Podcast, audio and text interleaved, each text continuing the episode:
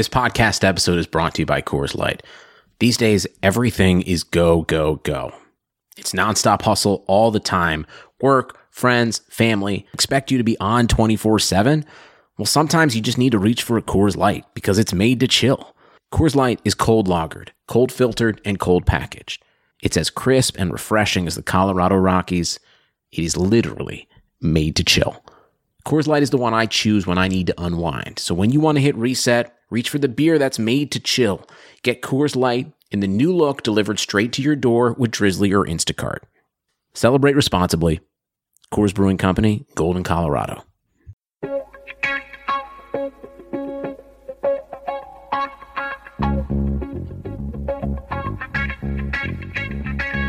Karlsson, Karlsson, världens bästa Karlsson.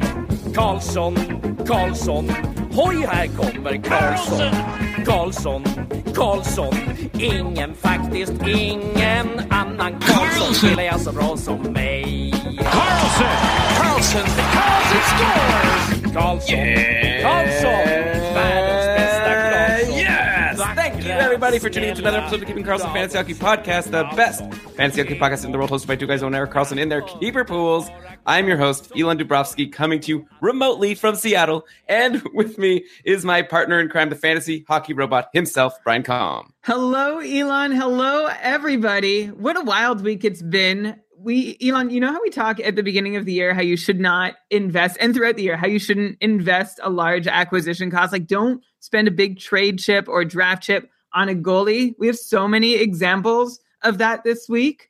It's amazing. Yeah, that's how I decided to frame this week's show. We're going to talk all about goalies, get everyone on tilt about the goalies they drafted, maybe get people excited about some free agent goalies that they should start picking up or considering. It's going to be a really fun show before we get into everything. And also, of course, we'll do our regular injuries, outjuries, hot streaks, cold streaks. We've got you covered. That's why we're the best fantasy hockey podcast out there, Brian, because we're not going to leave any player undiscussed. By the way, I know I'm sounding a little bit weird. Like I said, I'm not in my normal recording studio. I think this is the first time I've ever recorded, not from my normal place. So bear with me. I feel a little funny. All right, you sound subdued. Like, I tried to bring a little extra energy with me. Are there other people in the house that you're recording in right now? I'm at my friend's house who has two kids, and they're like sitting down to like family dinner right now. And I'm up. There's in this like side bedroom, and I'm nervous that they hear me and are making fun of me because they've never heard me talk in my podcast voice as opposed to my regular voice. But Brian, what's the difference? Well, normally I say, hey guys, how's it going? What's up? And then on podcast, I'm like, all right, Brian, let's talk about the next player. And first, though, of course, let's mention that we are presented by DauberHockey.com, which is the top fantasy hockey website out there. No question, you've got the articles all the time, like Daily Ramblings, giving you the updates after every single day of games, telling you what you need to know. All the tools of Frozen Tools, I use them all the time. I use them to prep the show. You got line combinations, starting goalies, everything's there. So DauberHockey.com, check it out. Brian, like you said, I want to get started with goalies. Let's just go over like all the crazy goalie situations and give people an update. And maybe we could come up with a ranking as we go of what people should be doing here.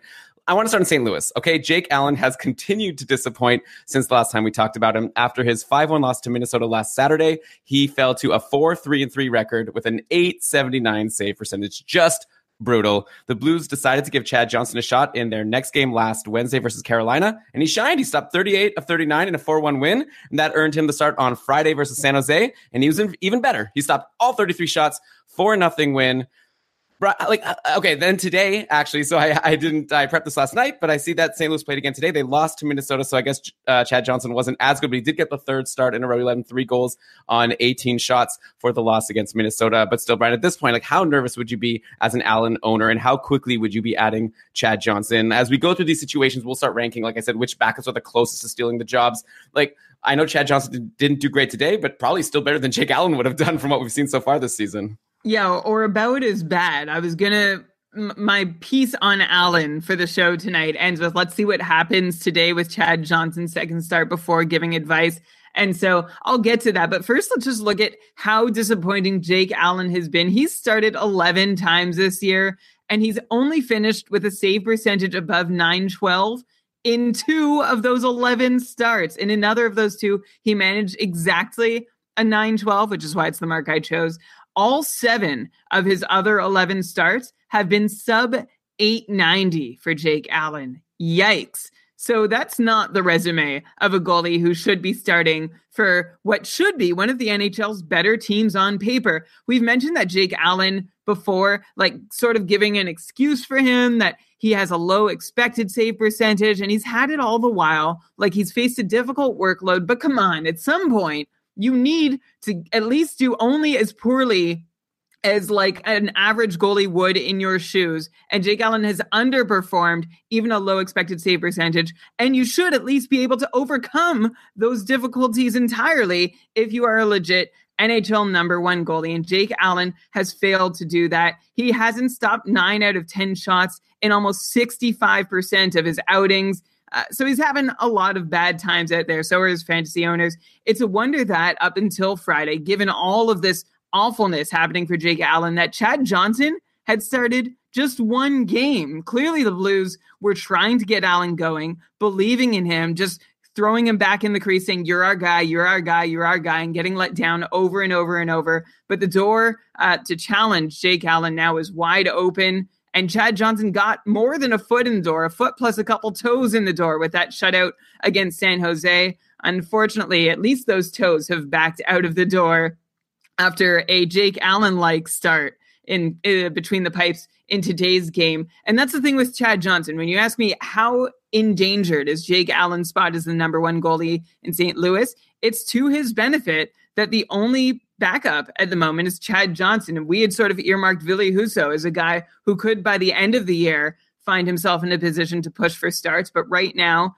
he's playing in the AHL, and Chad Johnson is the NHL backup, and that doesn't seem to be changing. And for as long as that's the case, I don't know that the Blues really have a great goaltending option between the two of them.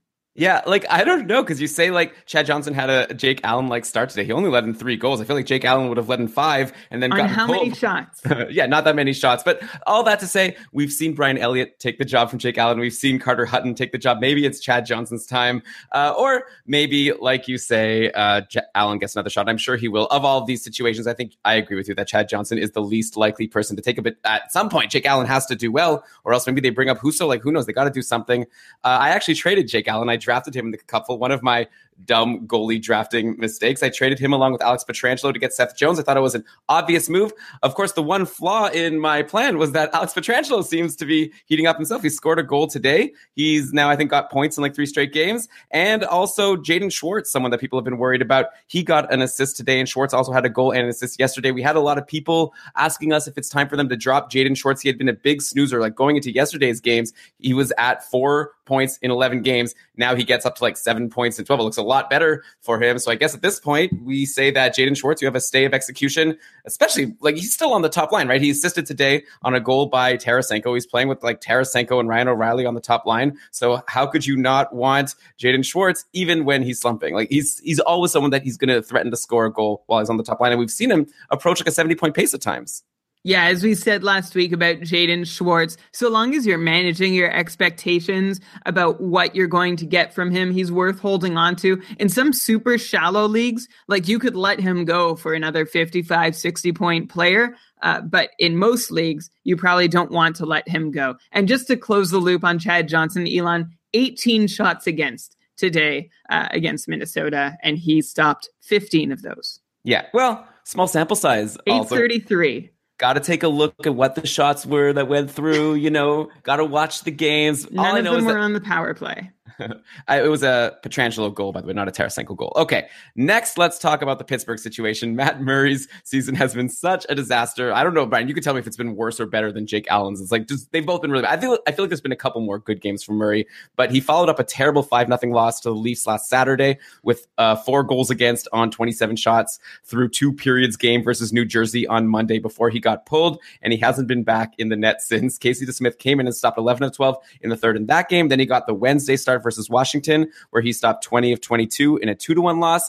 And then, just like Chad Johnson, this earned Casey DeSmith weekend start, and he took full advantage. Yesterday, he stopped all 39 shots in a shutout over Arizona. So a lot of these backups getting shutouts to really make it seem like they deserve to get more of the net. At this point, Casey DeSmith is at a 942 save percentage in 9 games. Matt Murray sits at a 886 save percentage in his 9 games. So it's not even like a small sample size thing like Chad Johnson. They've both played the same number of games, and DeSmith is destroying Matt Murray. DeSmith is having like a Vezda caliber season so far. Obviously, we have to see if he could get enough games to even be in consideration. And first of all, forget about the Vezina. He's got to steal the job, but it seems like maybe he has done it or will do it. Like I said, he's had 2 starts in a row now. How does DeSmith and Murray rank to you compared to Johnson and Allen? And like, is DeSmith a must add at this point if he's available? Because Pittsburgh's a good team. They could score some goals. And right now, Casey DeSmith is on fire. Okay. So just first to unpack, when you're asking me, how do I rank between DeSmith and Murray? I know what you're going to say, Brian. Just like, make it yours. I just don't get it. Make it yours. I just, what are you asking me to do? Sometimes I feel like I could just throw something out there and you could, okay, how about this? Who's more likely to lose the job? That's like one way you could do it. Or we could talk about more in terms of like which starter is closer to being droppable, or you could say which backup is the more must own. Like, I don't know, whatever you feel like. They're all different questions. So I want to make sure that we've set the expectation for how I rank them so that it's clear what's being ranked. Okay, I'll clarify when I get there because I'm still not sure how I want to. I'll go back though. When you started talking about Matt Murray, you said you had a feeling that he had at least one better start, one more good start than Jake Allen. Well, Jake Allen had a quality start in 4 of his 11 outings so far this year, which is awful. Matt Murray, he's been on the right side of 900 just 3 times in 9 tries. And like 900, like that's the bar we're setting, incredibly low. So 67% of the time, Matt Murray is blowing up your numbers and giving his team and your fantasy team a very outside chance at picking up a win. And we've been signaling our interest in Casey DeSmith on the show and amongst our patrons-only Facebook group for a while now. Just like Jake Allen, you know, you're looking at Matt Murray and you're saying, how long do you let your guy quote unquote settle in when he's clearly fighting pucks night after night after night? And let's also clarify who Matt Murray is, as we did in our almanac when we refused him entry into our top tier of goalies this year, because he's a guy, Matt Murray, he came in hot after that Marc-Andre Fleury injury in his rookie season, stayed that way to start his career in a successful playoff run. Then he did really well in a timeshare with Marc-Andre Fleury the next season. But going back to the start of 2017-18, so for the last calendar year plus a month, Matt Murray is now a 903 goalie who has been pretty much blowing it in 6 out of every 10 starts he's gotten.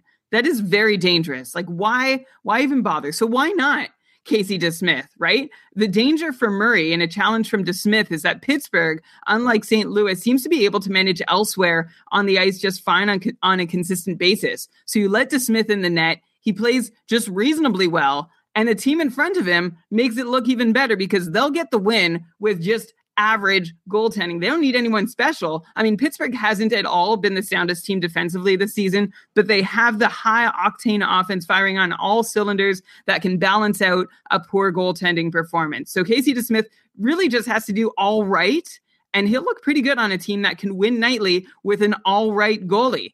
And as you said, Elon, Casey DeSmith has been more than all right. He's been really good in the time we've seen him so far. So if you're asking me to rank Allen and Murray, like which guy should be more worried about, I would be really worried as a Matt Murray owner. By now, he's burnt through the laurels he was able to rest on for much of 2017-18. And you've got Casey DeSmith, who's unrestricted free agent next year. Maybe the Penguins want to see what he can do for the team before they have to decide whether to let him walk or re-sign him. I would add someone like Casey DeSmith before Chad Johnson, just to have a little more hope for his upside. And you might even be a week or two behind in adding DeSmith if that's suddenly your plan after listening to this. I think the Pittsburgh net might officially be open. It's DeSmith's job to win because I think Murray's already shown no capability to hold the job. I think just because DeSmith to me seems like a more capable challenger than Chad Johnson, and Pittsburgh seems to be able to cover for an average goalie better than St. Louis can at the moment, I think Murray is more likely to lose his job before Jake Allen. Yeah, the thing is, I feel like Matt Murray has shown us in his career that he's capable of being better than Jake Allen. But overall, yeah, it's a very concerning situation. And you said, Brian, that people might not have the chance to add DeSmith, might be too late. I'm taking a look on Yahoo. Casey DeSmith only 17% owned, though I do have this spreadsheet that patron Marcus made, which I think is a much more valuable percentage. It's the Kakupful ownership. So the Keaton Carlson Ultimate Patron Fantasy League. There's 16 divisions of the smartest fantasy players out there. In the Kakupful, DeSmith is 50% owned. So in, I guess, 8 of the 16 leagues, people have been savvy enough to grab Casey DeSmith. Unfortunately, he's already available in my league, though, Brian, he is available still in our joint league. Someone dropped him. He's actually on waivers coming off tomorrow. I think he might be worth a waiver priority, and we don't even need him. We've got 4 good goalies, but at this point, it's like, how can you just let this guy go? We've got like Brian Elliott as one of our goalies. Who knows the next time he's going to get injured or suck, and then maybe DeSmith will be a better option. Yeah, it's not a great situation. As a Matt Murray owner, I feel like you're still not going to say people should drop him outright, right? But like maybe it's time to see if there's anyone in your league that's willing to take him in a trade and maybe sell low just to get something back for him. Like, it's very concerning. Another guy I wanted to discuss on Pittsburgh, kind of just like Jaden Schwartz, Patric Hornqvist is someone I wanted to bring up as a snoozer today, someone who people have been holding on to, probably drafted him and wondering if it's time to finally let go. But hey, he finally did something yesterday. He scored a goal, his first point after a 6-game drought. One reason to be optimistic that this will be the start of a run is that he was playing with Malkin yesterday after quite a long stretch where he was on the third line. He had been playing in the bottom 6, and I was like, oh, why do I want to hold this guy who's not doing anything and is getting crappy deployment, of course, aside from that top power play. Now he's back with Malkin. He scored a goal yesterday, so I feel like that means, just like Jaden Schwartz, I'm not ready to tell people to let go of Patric Hornqvist, but I'm curious to know, Brian, like, how long would he need to slump before you'd be willing to cut him in most standard formats? I know Dave from the Stream Scheme podcast, which is a bonus podcast about streaming players in and out, just available to our patrons. He mentioned on the last one that Patric Hornqvist is like a 55 or 50 point ceiling guy anyways. It's not as if he's worth so much, but he always feels like he's worth so much because he's getting you so many peripherals with the shots and the hits. Plus he could get on a run. So he's always playing with these great players. He's on this great power play. So yeah, what are your general thoughts on Hornqvist at this point? Do you agree with me that now he's a hold if you have him in an ad, if he's in free agency while playing with Malkin? First, we need to clarify, in some leagues, he's more valuable, Patric Hornqvist, because he has nearly about 2 hits per game, about 3 shots per game, and it's a lot easier to hold him in those formats that count those because he's still doing stuff for you while you wait for him to score. In the others, Hornqvist seems like a fringe own at this point. For anyone who hasn't yet realized it, Hornqvist's days of playing with Sidney Crosby seem all but over. As of about 30 games into last season, since then he's been playing mostly with Malkin and Hagelin rather than Crosby and whoever. Hornqvist started the season with Crosby for a couple games, but has since bounced around with the inconsistent line mates, and that might have contributed somewhat to his inability to produce, but now he has landed once again with Gino and Carl. There are obviously worse places to be in the Pittsburgh lineup. To fall from Sid's line to Gino's line, not such a bad thing to happen, but Hornqvist has also lost about a minute per game of even strength time on ice, and so that's a little concerning. Most of his numbers look sustainable too, so he's not on the wrong side of variance in too many spots either. There is one number that really stands out when I'm looking at what he's doing, and it's not a number I reference, but it really sticks out like a sore thumb.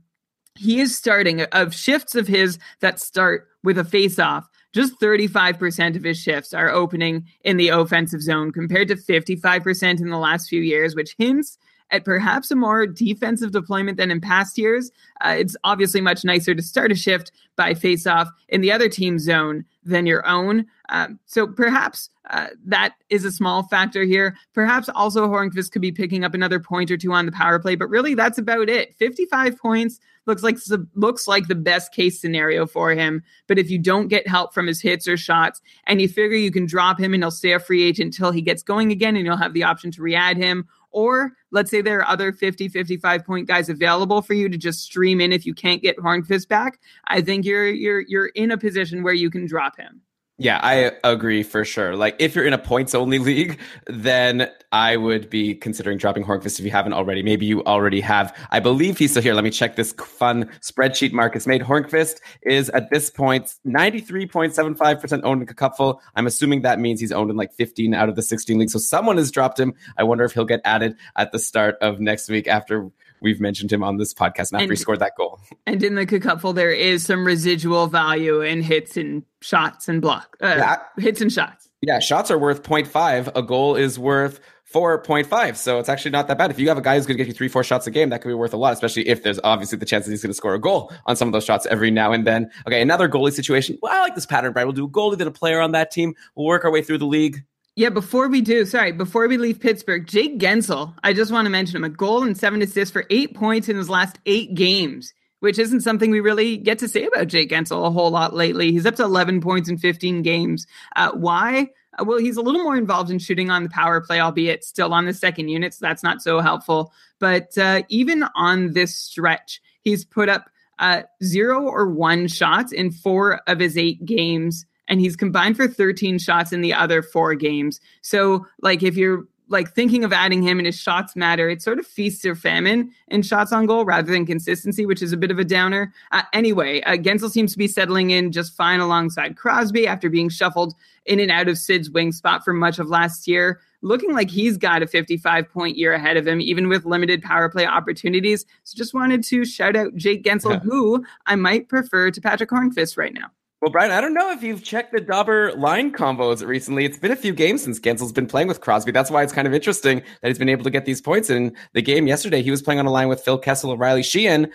Sidney Crosby was playing with Brian Rust and Dominic Simone. So it looks like the Pittsburgh lines are shaking up a lot. So maybe everything we're saying is going to be out of date by the time the next game happens. But yeah, right now Guentzel's doing well, and it's especially nice if he's doing well away from Crosby. Maybe he could do even better when he gets back with him, if/when, I should say, of course. Okay, another team, another goalie that has been terrible. We've already talked about a bunch on the podcast, but like the situation is just getting worse and worse. Mike Smith was in nets on Wednesday for a 3-2 loss to Anaheim, where he stopped 21 of 24 shots, bringing him to a 5-5-1 record and .872 save percentage. A lot of these goalies are having save percentages in the 870s, which is just absolutely terrible. David Riddick got the call yesterday, and he was perfect. He stopped 21 in a 1-0 win over LA, and he's now 5-1 with a .935 save percentage. David Riddick? What? So, Brian, it's like the same question as all these other guys. Like, how do Smith and Riddick compare to these other goalie situations like Murray and DeSmith? Like, can people drop Mike Smith at this point?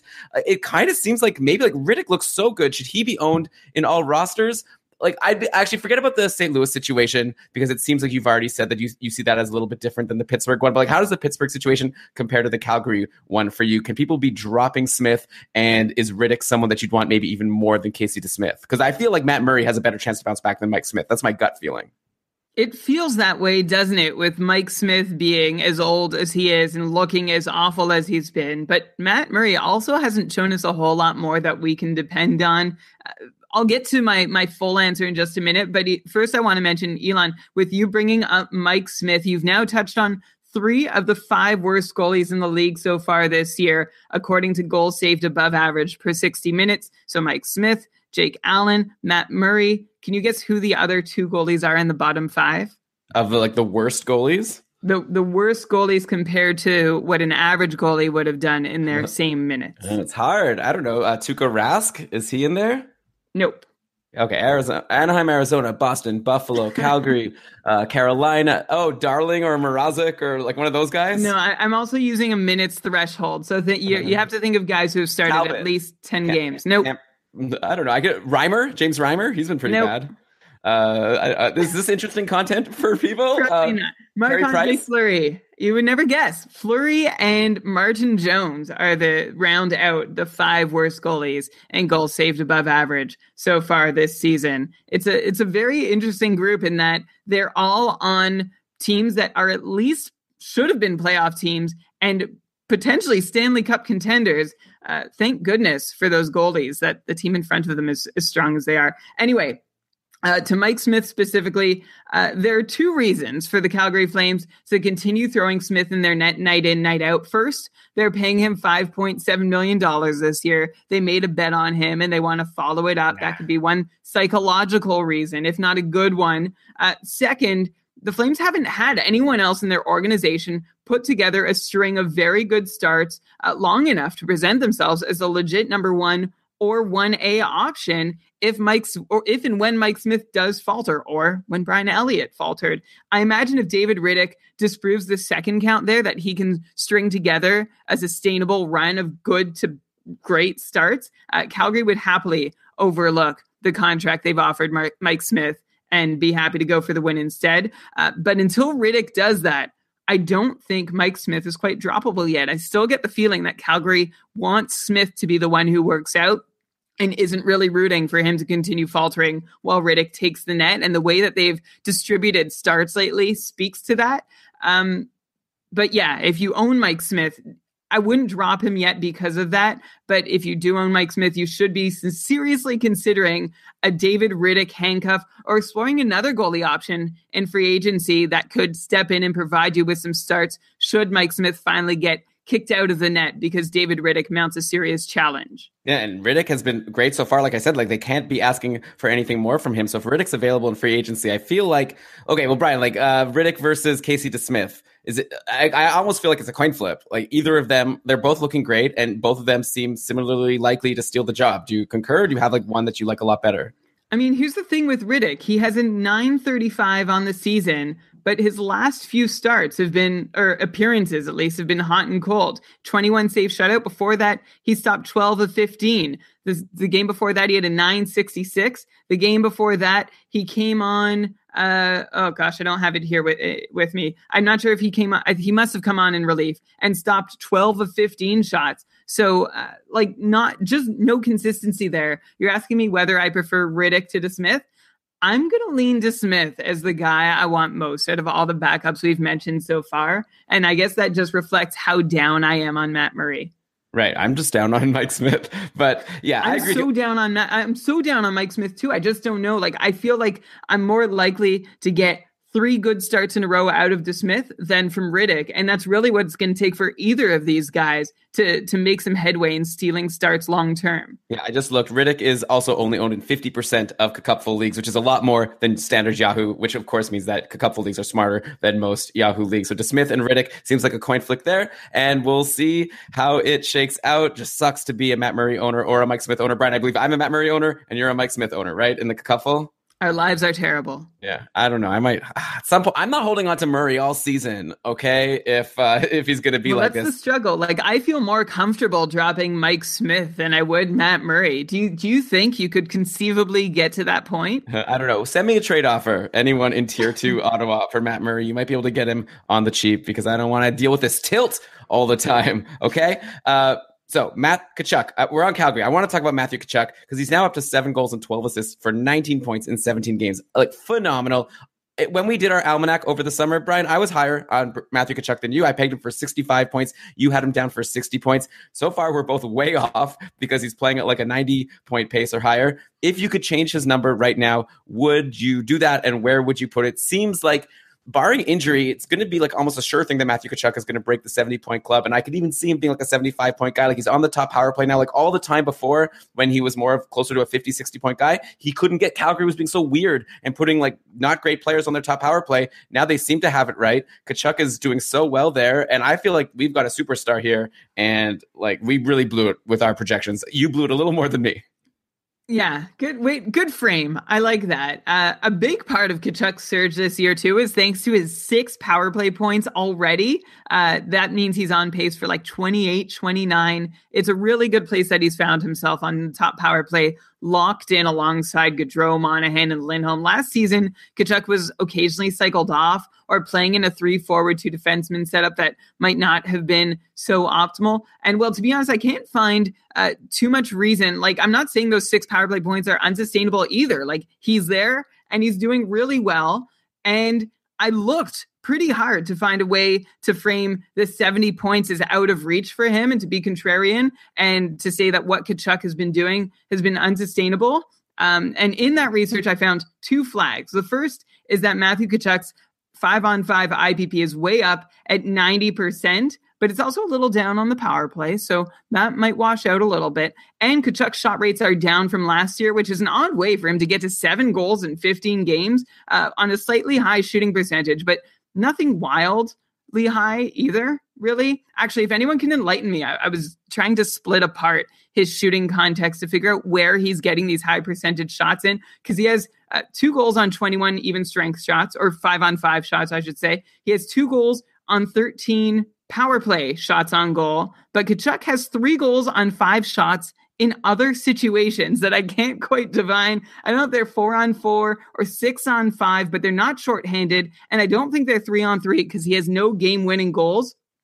Anyway, wherever he's getting these 3 goals on 5 shots, that's a little high. That won't last, but it's clearly a minority context. Like, I'm happy to see that Matthew Tkachuk has nice, sustainable goal scoring in the most common situations. That's very nice. So look, I brought up a couple reasons, like red flags if I squint, but on the whole, I don't really see any. And 65 would now be my starting point. If I were putting down a new number for Tkachuk, I would fall between there and 70 with a number not rounded to the nearest 5 points. That would irk and confuse you, Elon, and demonstrate my apparent Nostradamus hubris. Yeah, no one gets this joke you're saying, like, but whatever. Okay, yeah, I like really? Rounding to 5 points. We'll have a big debate about it before we do our almanac next summer, if we do it, which was, by the way, the world's first ever NHL audio almanac. I don't know if you guys did that, but yeah, that was us. But okay, I like the idea of rounding to 5 points. But yeah, anyways, Matthew Tkachuk, fantastic player. All round to 70. I'm there with you. I might be at 75.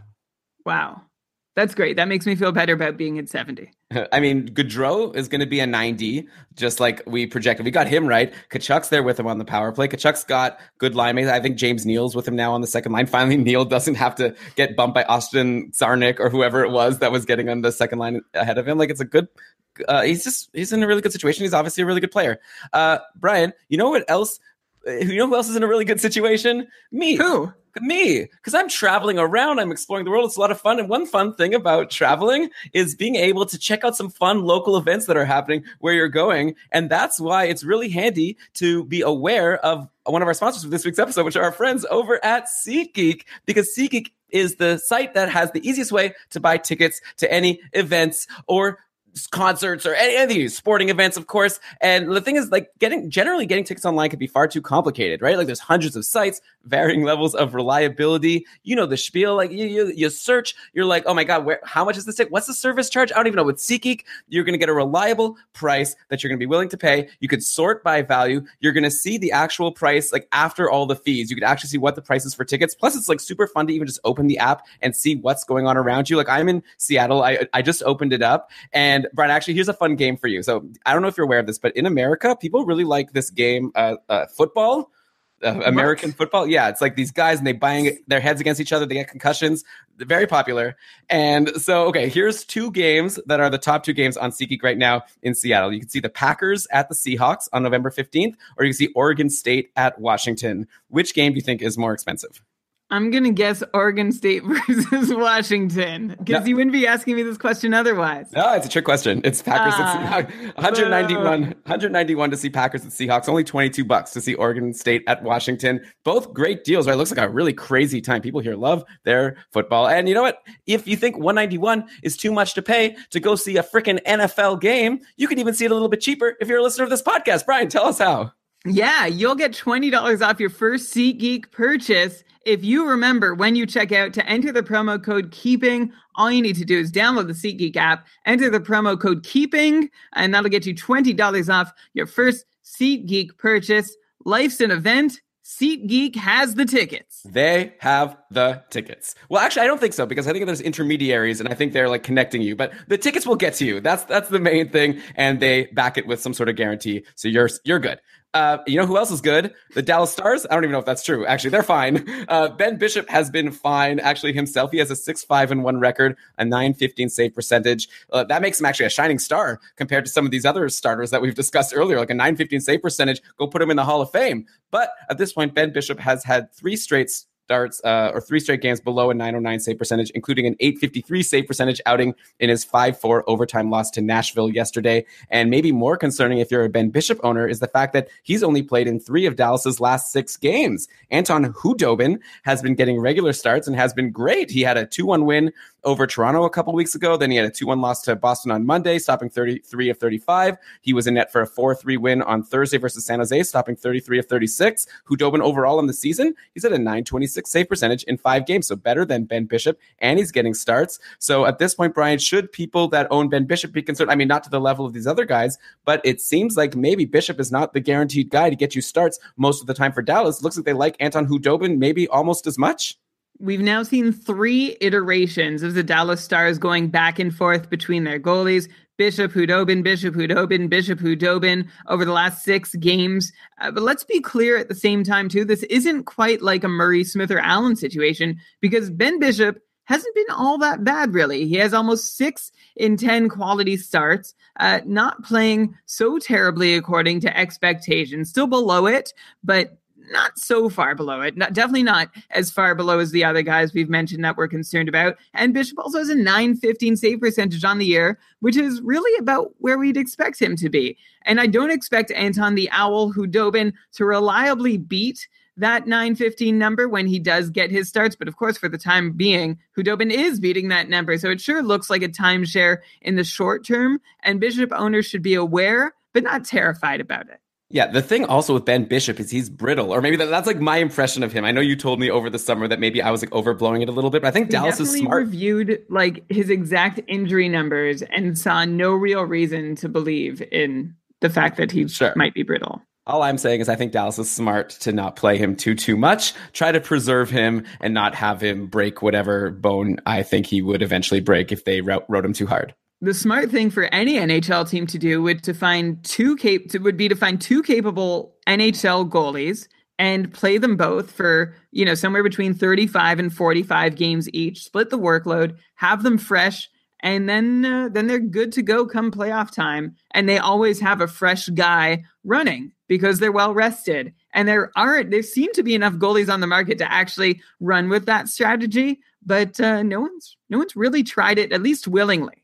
Well, it seems like Dallas is maybe giving it a go, and Khudobin is up to the challenge. And so, yeah, we might be seeing a lot of this going forward. Of course, the other big news out of Dallas is that John Klingberg underwent hand surgery on Friday. He's going to be out at least 4 weeks. Really tough break for Klingberg and his fantasy owners. Of course, Klingberg was well on pace to approach 70 points again with 13 points in 16 games overall. So now we've got Miro Heiskanen. He was already on the top power play. I think we mentioned this on the last episode. He was playing, they were going 2 defensemen and 3 forwards, but now Miro Heiskanen is the one defenseman on the top power play, very unlikely to get bumped while Klingberg is out. So yeah, it seems like a really good spot for him. And if he was a must own before, which I think he kind of was in a lot of leagues, now is he a must own? Of course, on the other hand, he hasn't been he still hasn't been dropping in a bunch of points. He actually only had 1 shot and no points in yesterday's game, though he did play a whopping 29 minutes and 26 seconds. So you've got to think with all that ice time, including all that power play ice time, he's going to start producing, especially with the pedigree that this guy has.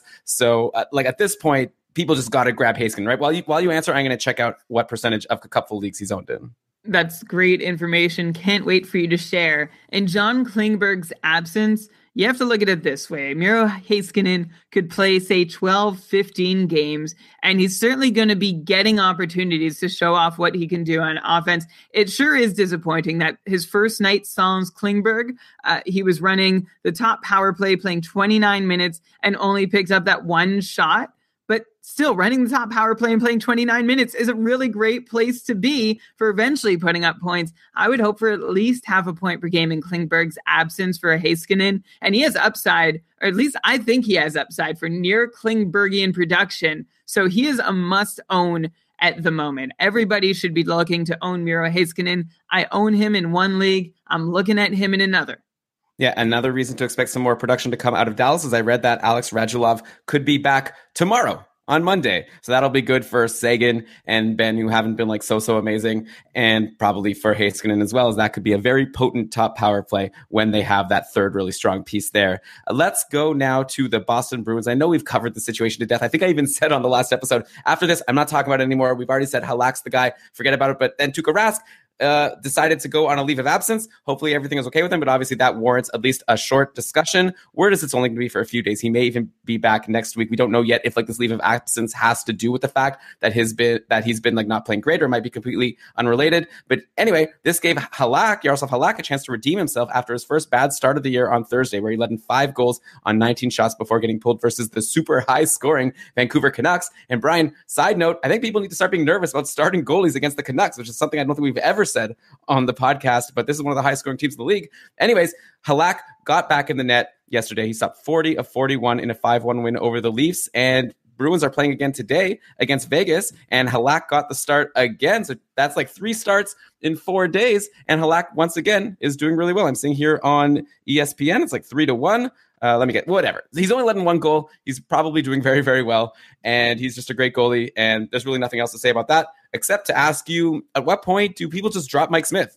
I mean, sorry, not Mike Smith. Well, him we already discussed about. At what point so obsessed with dropping Mike Smith. Yeah, do that. But if not, at what point do people start deciding whether or not they should drop Tuukka Rask, right? Like, Halak is doing so well. Rask has been terrible. It's just becoming harder and harder to imagine Rask taking the job back. And if someone's listening to this podcast, they have Tuukka Rask, they're hearing us talk about Riddick and DeSmith and saying how good these guys could be. At what point do we just suggest, make the swap? It looks like the job competition for number one in Boston is pretty much over. I'll still repeat what I said last week about the split between Halak and Rask, which is that I think the Bruins will forever be ready to give Tuukka Rask a shot after a bad Halak outing, and then let Rask hold the net so long as he keeps playing well. But that still makes it Halak's job to lose, as tenuous as it may be at times. And I also don't know how many sustained great starts Tuukka Rask can really string together if and when he does get those opportunities. So I'm looking, in terms of start, rest of season, who's going to get the most. I still think Rask is going to get more than DeSmith and Riddick, so you might not want to drop him just yet. But I wouldn't mind taking an upside swing at someone like DeSmith or Riddick, since Rask may not be worth a whole lot to you anyway in your league. Like, if he's near bottom of the barrel for owned goalies, DeSmith probably offers more upside than Rask does. Rask obviously remains the conservative play. I still think he's going to get 30, 35 starts total by the end of the season. You can't say that about someone like DeSmith or Riddick, which is why I sort of prefer him. But if I really want to swing for the fences, if I have a lot of ground to cover, I might go with DeSmith. So I've read an interesting Daily Ramblings, Brian. I'm going off the cuff here. This is just something I thought of. I don't even remember which Dauber writer wrote it, but he was saying that when you play fantasy hockey, you have to play to win and not to, like, you know, come in fifth place or third place or whatever. I wonder if, like, if you're holding Tuukka Rask and leaving someone like DeSmith or Riddick on free agency, letting someone else get them, are you really playing to win? Like, we already know that Rask isn't going to be the starter. So you're saying maybe you get 30 starts from him. They might be bad starts from what we've seen from him. Meanwhile, I don't see why, like, someone like David Riddick can't, like, he has a very decent shot to get more starts just because of how bad Mike Smith has been. So I think it's an interesting strategy. I know you're, like, a conservative guy and you win most of your leagues, so obviously I can't throw too much shade at the way that you play, but just something to consider. Like, I just wonder if sometimes a move could be too conservative and you might miss out on it. And, like, even in the worst case scenario, I don't know. Obviously, the worst case scenario, if you drop Tuukka Rask, is he becomes a starter again. And Boston's an amazing team. You're dropping, like, a top fantasy goalie, but it just seems so unlikely at this point. Yeah, it just depends on the context of your league. If you're playing from first, you might play a little differently than if you're playing from fifth or eighth or last. And of course, if you look, if you look at it in points value and you say, well, by the end of the season, Tuukka Rask is going to have 20 fewer points than Casey DeSmith. Like, if we could look at our crystal ball and know that, that's a 40-point swing that you just gave up on whatever opponent added DeSmith. So it is a big deal. And part of the game is also trying to keep other people from being able to make these high upside plays to come at you. I just don't know that I'm quite at the point where I'm ready to think that Rask is for sure going to be so useless, like mostly useless, but not so useless as DeSmith has potential to be, right? There's a lot of downside there too, but I also don't know if you characterize my opinion like that properly. Like I said, Rask is the conservative play, but me, I would be very interested in taking that upside swing on DeSmith.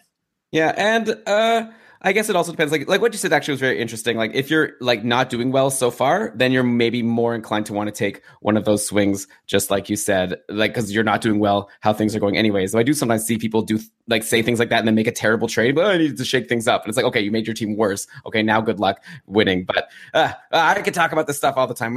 I love it in our summer episodes when we get to talk about general fantasy hockey strategy, but probably we need to move on to another team with a bad goalie situation. Actually, one that I wasn't even planning to talk about, but I saw in the chat room here, Marcus is saying, man, the Devils are brutal right now. And it, like the Devils, yeah, they're struggling. And also like Corey Schneider, like Jeepers Creepers. Brian, like, he's bad. He's now let in 5 goals on 19 shots today. So that's a 737 save percentage. Winnipeg's currently winning 5-2. I'm surprised that Kincaid is not already in the net. Like, I just, I think this guy's done. And we already said it. We already said it in the last episode. So forget about Corey Schneider.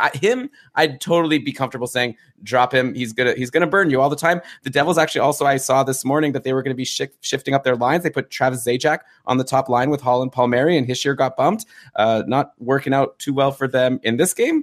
We'll see. We'll see how long that lasts. Zajak's been on a nice little run, though. Before tonight, he'd had goals in his last 3 games on 9 shots, which is more shots than we're used to seeing Travis Zajac taking. In a couple games before that run started, he had a couple assists. So he makes for a good streamer if the schedule works out. But right now, I have no idea, except for rest. I don't know why the Devils wouldn't be playing Keith Kincaid. Or maybe I should reframe. I don't know why the Devils would be playing Corey Schneider. There was a moment, Elon, it's over now because the Devils have another shot. But both teams had given up 19 shots just over halfway through the game. And Winnipeg was winning 5-2. And that just tells you all you need to know about Corey Schneider and what he's doing for his team these days. Yeah, not too much. One thing about the goalie strategy thing, I think I've said this on a previous episode, but sometimes if you're too afraid to drop Tuukka Rask for a DeSmith, then maybe you add DeSmith and drop someone else. And even though your strategy generally isn't to hold 4 goalies or whatever, hold 4 goalies for the next couple of weeks, see what happens, then maybe make the decision in 4 weeks whether or not to drop DeSmith or Rask for that final spot. So that's something you could always consider as well. Brian, we have 4 goalies in one league, and I still want to add DeSmith. I want to add the 5th goalie, though in this league there's a lot of bench spots, so it is valuable to have maybe a couple more goalies. But okay, the next team I wanted to talk about with a very concerning goalie situation, like not a goalie controversy over in Montreal. That's where I'm going. It's not a controversy because Antoniemi is Antoniemi, so it's not as if he's going to be stealing any starting jobs anytime soon. But like, good God, what is going on with Carey Price? The Habs are finally like getting some decent run support. Like they're scoring goals. They're giving Carey Price everything he should need, but this guy can't stop a puck. He's up to 5 straight games with a save percentage below 900 after the 6-5 overtime loss on Thursday. He has an 892 save percentage in 12 games on the season. Like, is this just another Corey Schneider situation? Like, is Carey Price just bad now? And that's it. I've been seeing some talk about, oh, it's like a mental thing. It's not physical. And I think it was like Marty Brodeur or some like goalie, famous old goalie was saying how like he still thinks that Carey Price is the best goalie in the league. But these numbers are ridiculous. Like, I'm just wondering, Brian, what you would do right now. There's not much you could do as a Carey Price owner in fantasy. Like, if I was one, I'd be trying to probably trade him and then maybe regretting it later. But I feel like I'm of the mind right now. Like, I don't want to hold on to these goalies because it's so concerning. And like Carey Price, like Montreal, the thing is that Montreal's looking like a decent team. Weber's going to be back soon, right? So that's maybe the one thing that if you're a Price owner, you could hold your hat on and be like, oh, once Weber comes back, everything will be fine. But I don't know if that's just like a fool's prayer. It might be a fool's prayer. Carey Price so far is pitching the same quality starts ratio as Matt Murray. Price has finished with a sub 900 save percentage in 8 of his 12 starts, including his last 5, as you mentioned. Elon, I don't know what we can wait for with Price. Right now, you say maybe Weber will help fix things. Well, Montreal has the 8th lowest 5-on-5 expected goals against rates in the league, and Carey Price's own 5-on-5 expected save percentage is mid-pack amongst regular starters. So, like, this is pretty squarely on Carey Price. Here's an interesting comparison, though. Connor Hellebuck doing about as bad in most comparable numbers. Hellebuck, by the way, has put up at least half-decent numbers in barely 40% of his own starts and is barely keeping his head above 900. But Hellebuck somehow has a 909 that masks the differences in play more than Hellebuck might deserve between him and Price. But going back to Price, look, and Niemi, Price is still only 2 save percentage points behind Niemi, so it's pretty much the same thing you're going to get from each of them. Niemi remains no threat to the starter's job long term, but it's pretty wild that we're wondering if goaltending is the Achilles heel of this Montreal team rather than its only strength. I know that's what it used to be. Like, at least they have Carey Price, so they're a threat to win any game they play. I remember saying that exact phrase on the podcast. Now it's the opposite. You've got guys like Max Domi. Domi's on a 6-game point streak, 3 of them multi-point games. He's up to 9 goals and 21 assists, 21 points in 17 games on the season. Like, Max Domi's having a career year. Unfortunately, he's not getting the goaltending from Carey Price, but I did want to bring up Domi, Brian. I know that he has a high shooting percentage, but you could like take away 6 of his 9 goals and he'd still be on track to hit 70 points this season. Do you think he can do it? Are we going to be welcoming Max Domi to the 70-point club at the end of the season? No, I'll cut to the chase. No, whereas we were talking about Matthew Tkachuk and saying, I can't find a reason to think he's going to get knocked off this pace. Max Domi strikes me as a really great sell high option. And remember last year, it's not that we don't like Max Domi. Even when he was struggling, I was still trying to believe that he could fall into a 60-point pace at some point. Never considered him as somebody who had 70-point upside, though. And this year, even with this start from Max Domi, I'm not ready to change my mind that he could be more than a 60-point player. At 5-on-5, Domi has 6 goals on 25 shots, so scoring on 24% of his shots, 93% IPP, almost 14% on-ice shooting percentage, and no noticeable bump in his underlying numbers either. He's getting a couple more scoring chances each night, so grant him that, but not so many more that any of these numbers, these super spiky percentages, make any kind of sense. And same story on the power play. 3 goals on 7 shots, 88% IPP, on-ice shooting percentage, actually okay for the power play, but no noticeable bump in any of his individual offensive generation stats. So red flags everywhere. There can be red flags. Something's going to give here with Max Domi, and it's going to be rough for anyone wanting to hang on tight to him throughout the bad times likely to come, or at least not the bad times, but the fall off. He's not this good. And so Max Domi presents an excellent opportunity for his owners to cash in and acquire another legit. Any guy who you can count on for more than 65 points, that's someone you want. Interesting. Okay. And you could always tweet at us at Keeping Carlson. Let us know if you have a specific Max Domi trade you want us to weigh in on. Like, don't sell too low now. Though, of course, you could ask the Jonathan Taves owner in your league if he wishes that he or she wishes that they traded Jonathan Taves back when they had the opportunity, when he was on an amazing streak just like this. And they'll say, oh, I wish I did. Now I have this like slumping guy that Elon and Brian are going to talk about later in the show as someone that's a snoozer that maybe I have to think of dropping. So, but Max Domi, I don't know. Obviously, right now he's riding high, but that's maybe what separates the great from the good fantasy players, being able to take advantage of these streaks. Though obviously right now you're really enjoying his production and couldn't blame you for just holding on and riding this wave. Another team, Brian, let's talk about something positive now. All these like crappy goalies here, but like, you know who's been under the radar pretty great lately? Jimmy Howard of the Detroit Red Wings. His 3-2 win over the Rangers on Friday was his 4th win in a row. He's now 5-5-1 on the year with a very solid .918 save percentage. Like a .918 save percentage isn't going to, win you trophies, but that makes you an above average goalie in the league. And, there's not much more I can say about Jimmy Howard. Like, kudos to anyone who drafted him late or picked him up in free agency. Like, with goalies at this point, like, why? Like, I feel like such a dummy that I drafted Matt Murray and Jake Allen, the couple. I could have gotten Jimmy Howard in the last round, and I'd be better off for it. Plus, I'd have some amazing skater, like pretty good skater that would have drafted in that spot where I took Murray and Allen. So I don't know. I feel like next year, just frickin' like punt. Like Dave said it in the chat room here, like punt, #punt goalies. It's hard not to recommend that. Wait till the end of the draft. Get a starter. You never know. Yeah, and when you say Jimmy Howard is great, let's just remember that it's all relative, right? A .918 save percentage isn't great. It is enough to rank him 11th in the league in save percentage, which is probably where a .918 belongs. And Jimmy Howard is earning it at 5-on-5 because his shorthanded save percentage is not propping him up at all. There's no crazy overperforming on the penalty kill, but Jimmy Howard certainly is outperforming his 5-on-5 expected save percentage by a modest amount. Do I think he can keep it up? Well, Howard's a guy who has outperformed his expected save percentage just once in the last 4 years, and that was back in 2015-16, but he also hasn't been so far below it in any of the others, so Howard is someone who could hover around league average. Elon, it's funny because we're taking points off of goalies in our rankings and our tierings left and right for being old and having injury history, and Howard ticks both of those boxes, yet he's still doing okay. Goalies! How about him? Anyway, Howard is a middling goalie at the end of the day on a sub-middling team. I very much appreciate that he has only blown 3 out of 12 starts this year. That steadiness that's been hard to find around the league. Just don't fool yourself into thinking that Howard is a great goalie in a great situation, but very, very serviceable. Yeah, I mean, I don't know. I don't know if I would take this, but if someone were to throw me a trade of Jimmy Howard for my Matt Murray, I would. I don't know. It's like I'm at that point, right? I'm tilting. Okay, and I love this term, by the way. The average time of on ice people, who I've been talking about a lot on the last few shows, they have this amazing Twitter account. They actually took over our Twitter account yesterday. It was so fun, amazing, funny tweets the whole way through. It's at AVG Time on Ice, I think, on Twitter, and they have a great blog. We've talked about them a lot, but yeah, they introduced this term to me. Tilt was apparently a gambling term. Maybe my best friend Daniel Negreanu can let us know if he's ever used this term. I guess it's the idea of when you've already like played your chips, so you've already sort of like you're in, and you can't make any more decisions. And you just have to watch and hope that luck falls your way, and then you're tilting when things are not going the way you were hoping. I feel that all the time as a Matt Murray owner. I'm telling you that. Elon, so would you accept Matt Murray for Jimmy Howard? That's what I just said. I mean, I wouldn't like mash accept, but I would definitely have to stop and think about it. Maybe throw in a sweet, you know, if you're going to send me this trade offer, maybe throw in someone else along with Jimmy Howard. If I own Jimmy Howard in your league, I feel like I would try that.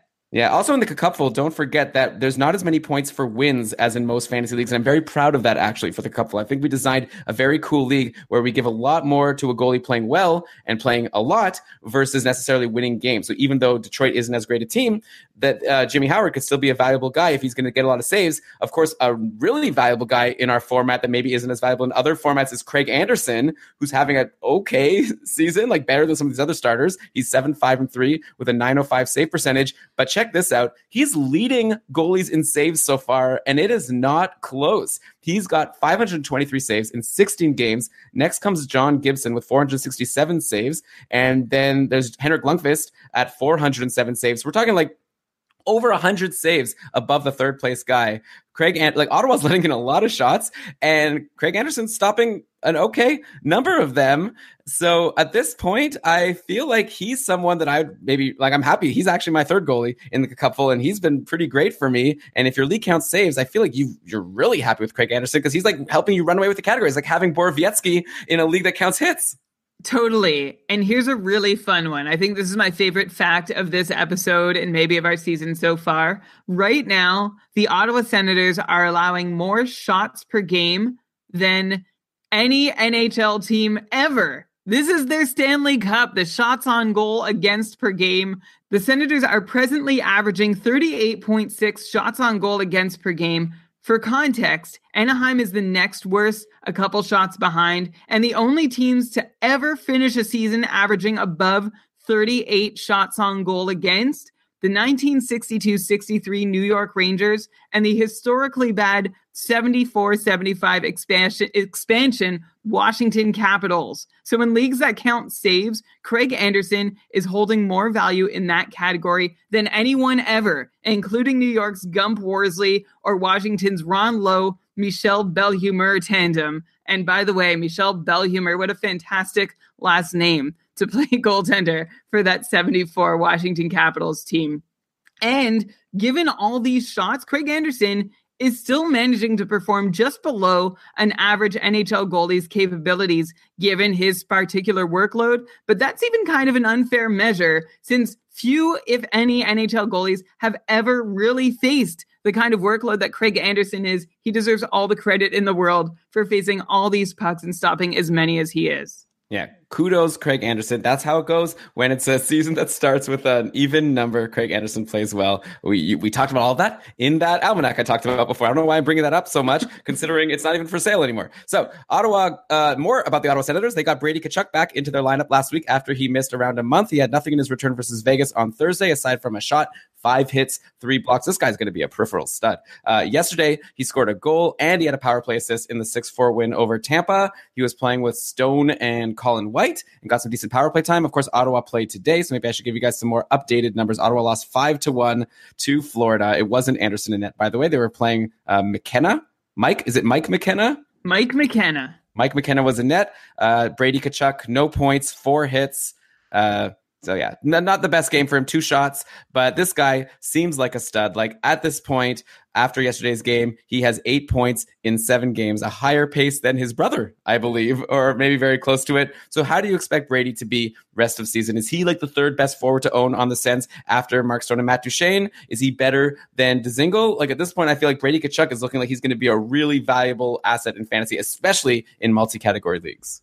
Before I answer that, you said, is he better than Dzingel? Let's quantify Dzingel, who is now officially on a 5-game point streak with goals in 4 consecutive games.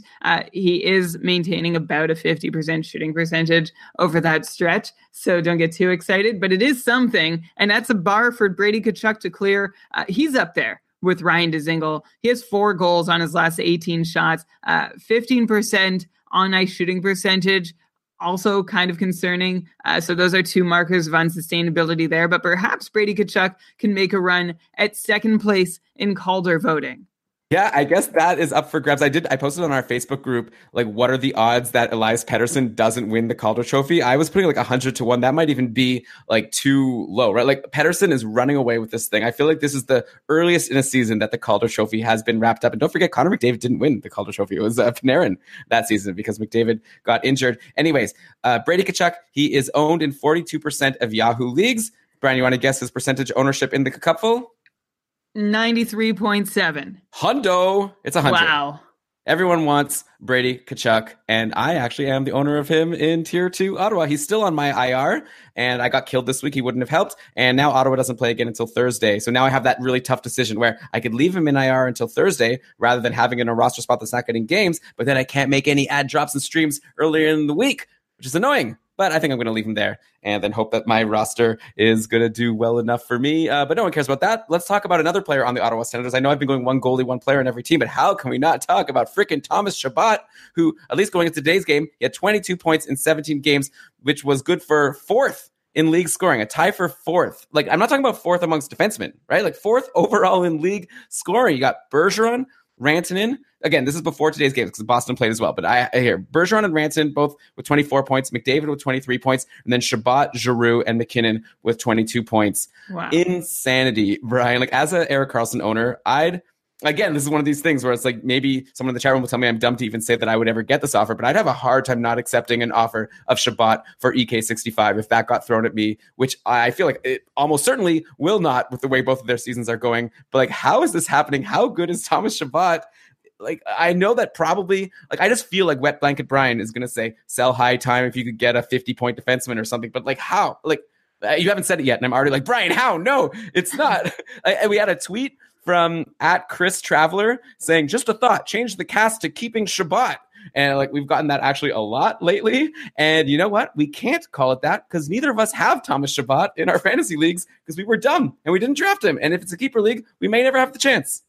So if I'm in your league, Elon, I'm throwing that offer of Chabot for Karlsson at you. Chabot has been incredible, and Ottawa can thank their lucky stars that they picked Chabot, and he's ready to pan out the moment Karlsson leaves the lineup. That said, Chabot is not Erik Karlsson in a few ways. Karlsson has been great in every way outside of the score sheet, but Chabot has actually been better than Karlsson in some ways. First, one thing that certainly won't continue for Chabot is an even strength on ice shooting percentage that's up at 15%. That's like a good 6% above where it could and should be. And that's what's helping Chabot rack up plenty of extra assists. And by the way, the breakdown of those assists, 4 primaries, 13 secondaries, which is not a great ratio. That's not a sign that he is genuinely creating a whole lot of offense. It's a sign that, hey, he's getting in on a lot of goals that he might not have had such a huge hand in creating. And so maybe he's getting a few more points than he should because of that. But one thing for Chabot that is also high, but I'm wondering if it could hold, is Chabot's shooting percentage. He's now scored 14 times in his career on 143 shots. That's a 10% shooting percentage, and it would rank as one of those top-end converting defenseman shooting percentages. Ryan Ellis is the example we most often bring up. There's a very small group of defensemen in the league who can convert above 8% of their shots. But I wonder if Chabot is going to be one of those guys. 143 shots is not a big enough sample size to know, but he's like halfway there to making a sample size that would make me believe to some extent that he's got a shot. And one thing that Chabot has on a lot of members of that high percentage converting group of blue liners is that Chabot takes more than a couple shots per game on average. And at 5-on-5, Chabot's attempting and registering more shots on goal than Erik Karlsson had in any of his final 4 seasons as a senator. So how about that? Anybody looking to make the direct comparison can proudly say that Shabbat's rate stats for shots and shot attempts are higher than Erik Karlsson's from the last 4 years. So that makes this legit exciting, what Shabbat's doing. I am very interested to see what Shabbat is going to do once his on-ice shooting percentage falls to a more reasonable level, once he's not relying so much on secondary assists. I imagine he still lands around where, like, 45, 50 points, which I know is boring, and 50 even seems, like, strong, but there's just a lot going really right for him. Seems like a pretty good sell-high candidate, Elon. Are you mad? I'm not mad. I knew it was coming. I've been prepped for this ever since I started prepping the show. I've been prepped for this ever since I started getting points. But the thing is, when you say, like, 40-point or whatever, 50-point ceiling, whatever exactly you said there, it's like right now he's, like, above a point per game, right? So even if he slows down a lot, he could still be, like, a 60-point defenseman. I don't know, maybe at this point, like, Tyson Barrie level, and we'll get to him in a little bit.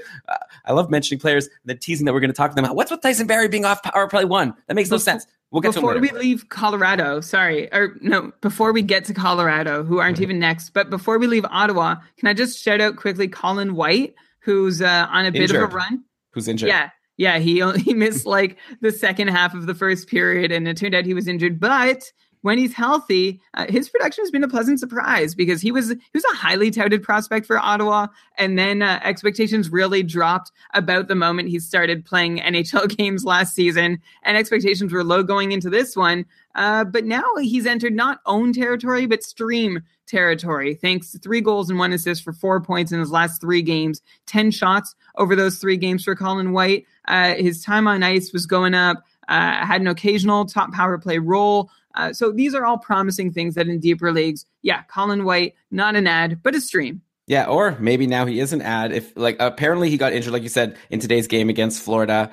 And so if you could stash him in your IR, like if he's in free agency right now and you could get him, if you're going to be adding someone else anyways, maybe add Colin White first, stash him in your IR plus spot, and then add someone else. And then you could wait and see if maybe you want to hold Colin White later on. So there's always that opportunity when a player gets injured. Brian, so okay, if you are like me, and you're tilting, you're on tilt because you didn't draft Thomas Shabbat and you're going to regret it for the rest of your life. The good thing is you could still have Thomas Shabbat on one of your fantasy teams. And the way to do that is to play daily fantasy with our sponsor for this week's episode, which are our friends over at FanDuel. FanDuel is a way to play daily fantasy hockey. It's like fantasy hockey, but for everyday fans. Just like you listeners, you also play fantasy hockey for hardcore fans. It's for everybody. There's new contests starting every day. You play whenever you want. You play every single day if you want. And every single day, you have a completely new roster, new players to cheer for. There's something for everyone. Lots of contests to choose from. Starting at just $1, you pick a contest, you choose your team, and then you watch your score in real time. Brian, we've been doing our FanDuel Keeping Karlsson Listener League every single week.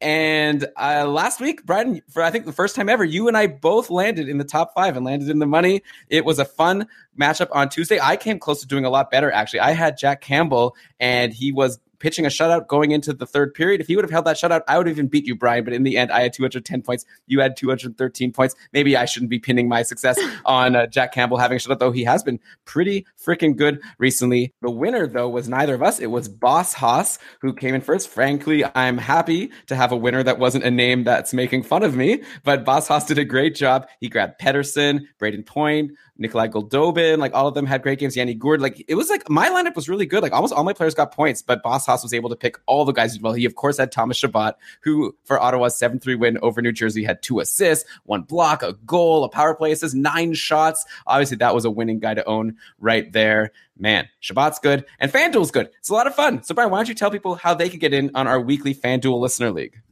Yeah, and draft anyone who you wish you had on your fantasy team. I had Shabbat. I actually made a lineup that paid homage to some of the Ottawa Senators Uber crew. So I had Duchesne, Shabbat, and then I also had Dzingel and Craig Anderson in there. Craig Anderson counts because his name was mentioned inside the Uber.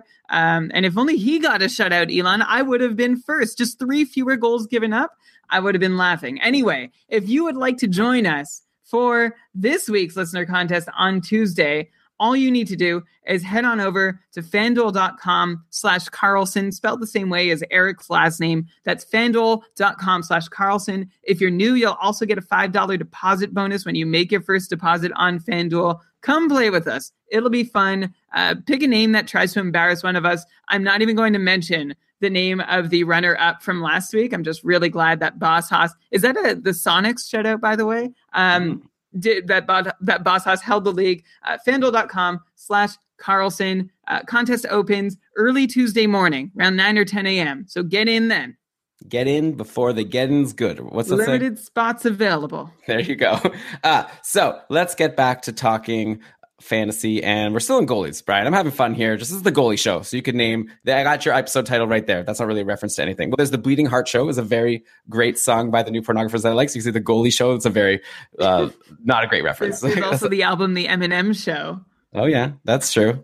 Anyhow, okay, it would be easier with these episode titles if we had episode art to go along with each one of them. If someone wants to make us an episode art for every single show, that would be pretty fun. But let's go to Arizona. Okay, so one goalie who actually there was a game today by Arizona, and he did really well. I was going to say one goalie who hasn't taken advantage of a recent opportunity that was given to him is Darcy Kemper, because Raanta, who I think might be approaching Band-Aid boy status at this point. He's currently out with a lower body injury, and a lot of people jumped on Kemper hoping he continued the great little run that he was on after the first three games of the season. He was doing really well. We even talked about him on a recent podcast with Arizona doing so well and Kemper getting some starts with that. He could be a really decent backup goalie to own. At least I did. I think you poo-pooed that pretty quickly.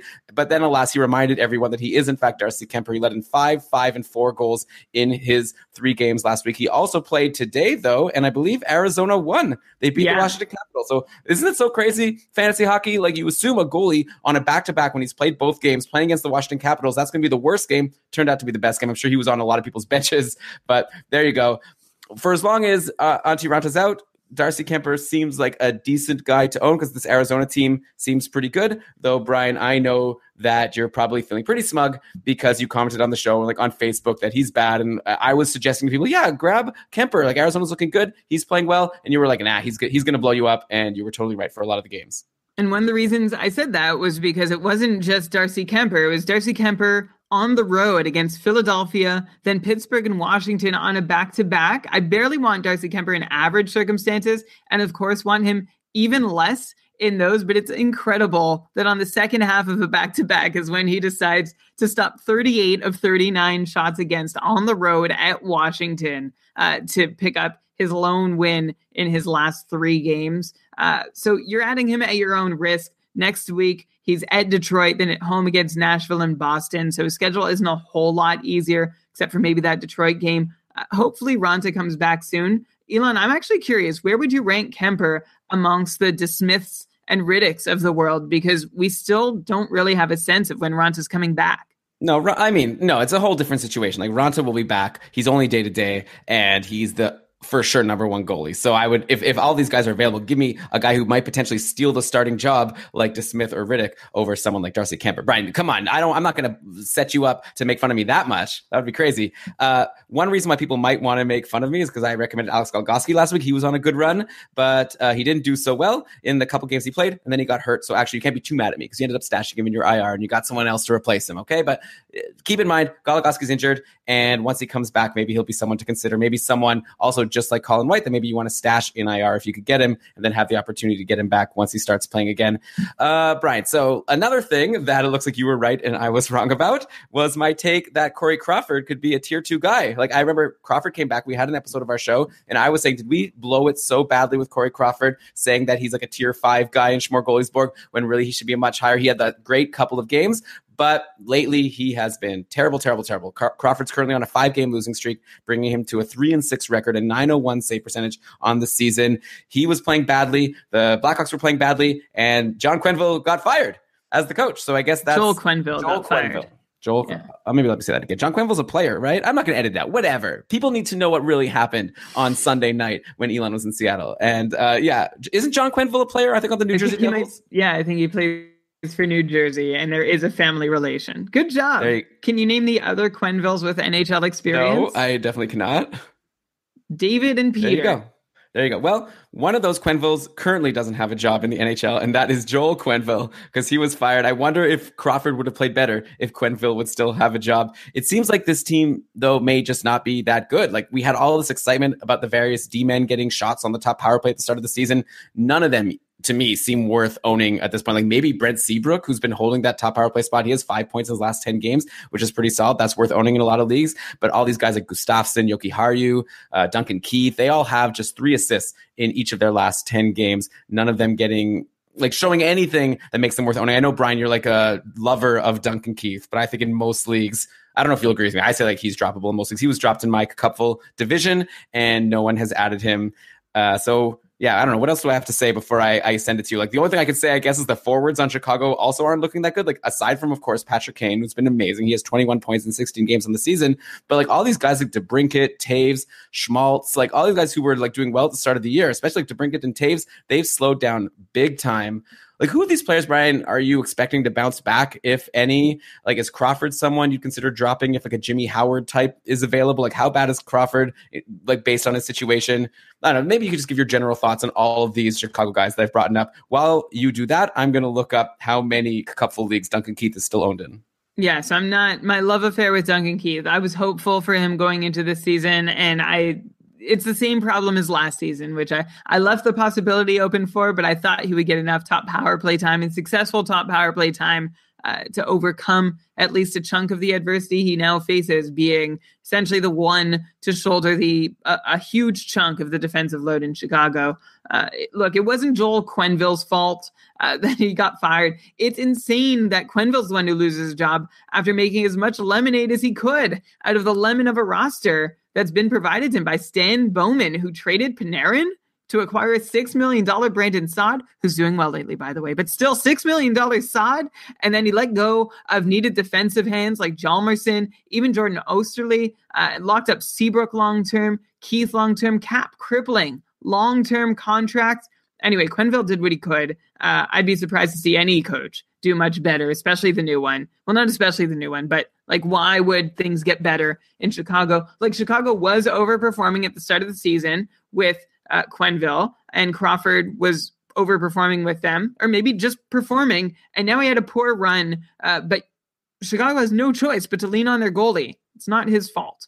I still think Crawford is probably going to win about as many games as Howard with a better save percentage. So I would still prefer him if you can ride out this slump. As for other Chicago players, Patrick Kane, we should mention, is playing on both power plays at the moment. He saw 97% of Chicago's power play minutes on Saturday at Philadelphia. And it's not just because the top unit got all the time. He played on both units the second 2 games ago as well. And the other guys you mentioned, Elon, like Taves and Schmaltz, they'll all bounce back to where I think we initially projected. This is a lower point than they deserve to be at right now for all the Chicago players, just as they were at higher points than they deserved before. The one Chicago player I would like to buy low on is Alex DeBrincat, who I think has a higher capacity to bounce back, or at least higher upside once he does bounce back, than anyone else on the roster. Yeah, I agree with you. Now would be a really good time to make a trade offer to an Alex DeBrincat owner. Maybe like if you have a Brady Tkachuk. I don't know. I'm just throwing out names. Or tweet at us at Kevin Karlsson. I would do that. Yeah, I'm not sure if well, it depends also on the categories for your league. But yeah, for offense, I think Alex DeBrincat, he showed us that he has the capacity to be really, really good. We were high on him going into the season, and he could, he's still on top power play with Patrick Kane, and I guess not playing on a line with him, but playing with Jonathan Taves. So it's a good spot for him, and it'll be fun to watch and see if the Chicago team could do anything to bounce back, or maybe they're going to be tumbling down to maybe candidate to get that number 1 draft pick, because some of the teams that we thought were going to be really bad are doing okay, like Vancouver and Detroit and Ottawa, winning some games. Montreal would be winning more games if Carey Price knew how to stop a puck. So, okay, that's it for the goalie talk. Let's go to some injuries and outjuries. Now, I wanted to mention that Brock Besser is dealing with a groin injury. He's week to week. They're saying he's going to have a full recovery. Like, it's not going to be a super long-term thing. Still, tough break. Like, he had that big 4-point game versus Colorado a couple weeks ago. That's the last game he played. So it would have been nice to see how he could have continued after that. The top line yesterday for Vancouver was Pettersson, Jake Virtanen, and Nikolai Khudobin, Goldie, as I've been calling him. And I don't know if anyone else does, but I just like that. And, it reminds me of Fiddler on the Roof. Goldie, do you love me? I'm going really off the rails here. But Goldie had a 3-game point streak broken yesterday versus Buffalo, though he did take 3 shots. Khudobin has 6 assists in his last 6 games now. You've got Jake Virtanen, though. I think he's getting all the buzz lately. He scored for the 2nd game in a row and took 6 shots yesterday. He has 5 goals in his last 6 games. Another guy in Vancouver to keep your eye on, Louis Eriksson, is looking like maybe he's making doing something that is similar to what was expected as a return for Tyler Seguin. I don't know, but he has 2 straight multi-point games and 4 goals and 3 assists in his last 4 games overall, which is insane. So if you streamed in Louis Eriksson last week, you really benefited from it. Brian, how would you rank these 3 Canucks forwards if people want to stream one in for the Canucks 4 games next week of Virtanen, Goldobin, and Louis Eriksson? I would rank them Goldobin, Virtanen, and Louis Eriksson. Shotgun Jake causing tall boy sales to spike with 5 goals on 20 shots over his last 6. So that might be a reason to want him a little more than Goldobin because, look, 5 goals on 20 shots, not a sustainable shooting percentage, but a new trick that Virtanen has added to his game on this streak is that he's actually taking shots on a consistent basis. Jake has taken at least 2 shots in 5 of these last 6 games he's played, and he'd only done that 4 times in his first 12 games. So look, the goals aren't going to keep coming at this rate for Shotgun Jake, but if he keeps racking up shots on goal, then they will come at least a little more often than they have in the past, and then Virtanen will be able to help your team a little more, even on nights when he doesn't score a goal. But I still want the guy playing with Pettersson. I'll go Goldobin. Well, like I said, it's been Virtanen and Goldobin playing with Pettersson. I realized that just as I said it. I don't know. I think Goldobin's got better upside. Yeah, you got to watch the power play also. After Monday and Tuesday, I'm going to have to drop someone to bring Brady Tkachuk in on Thursday. So Goldobin, I have him on my roster. I've really enjoyed having him. It's going to be a tough choice.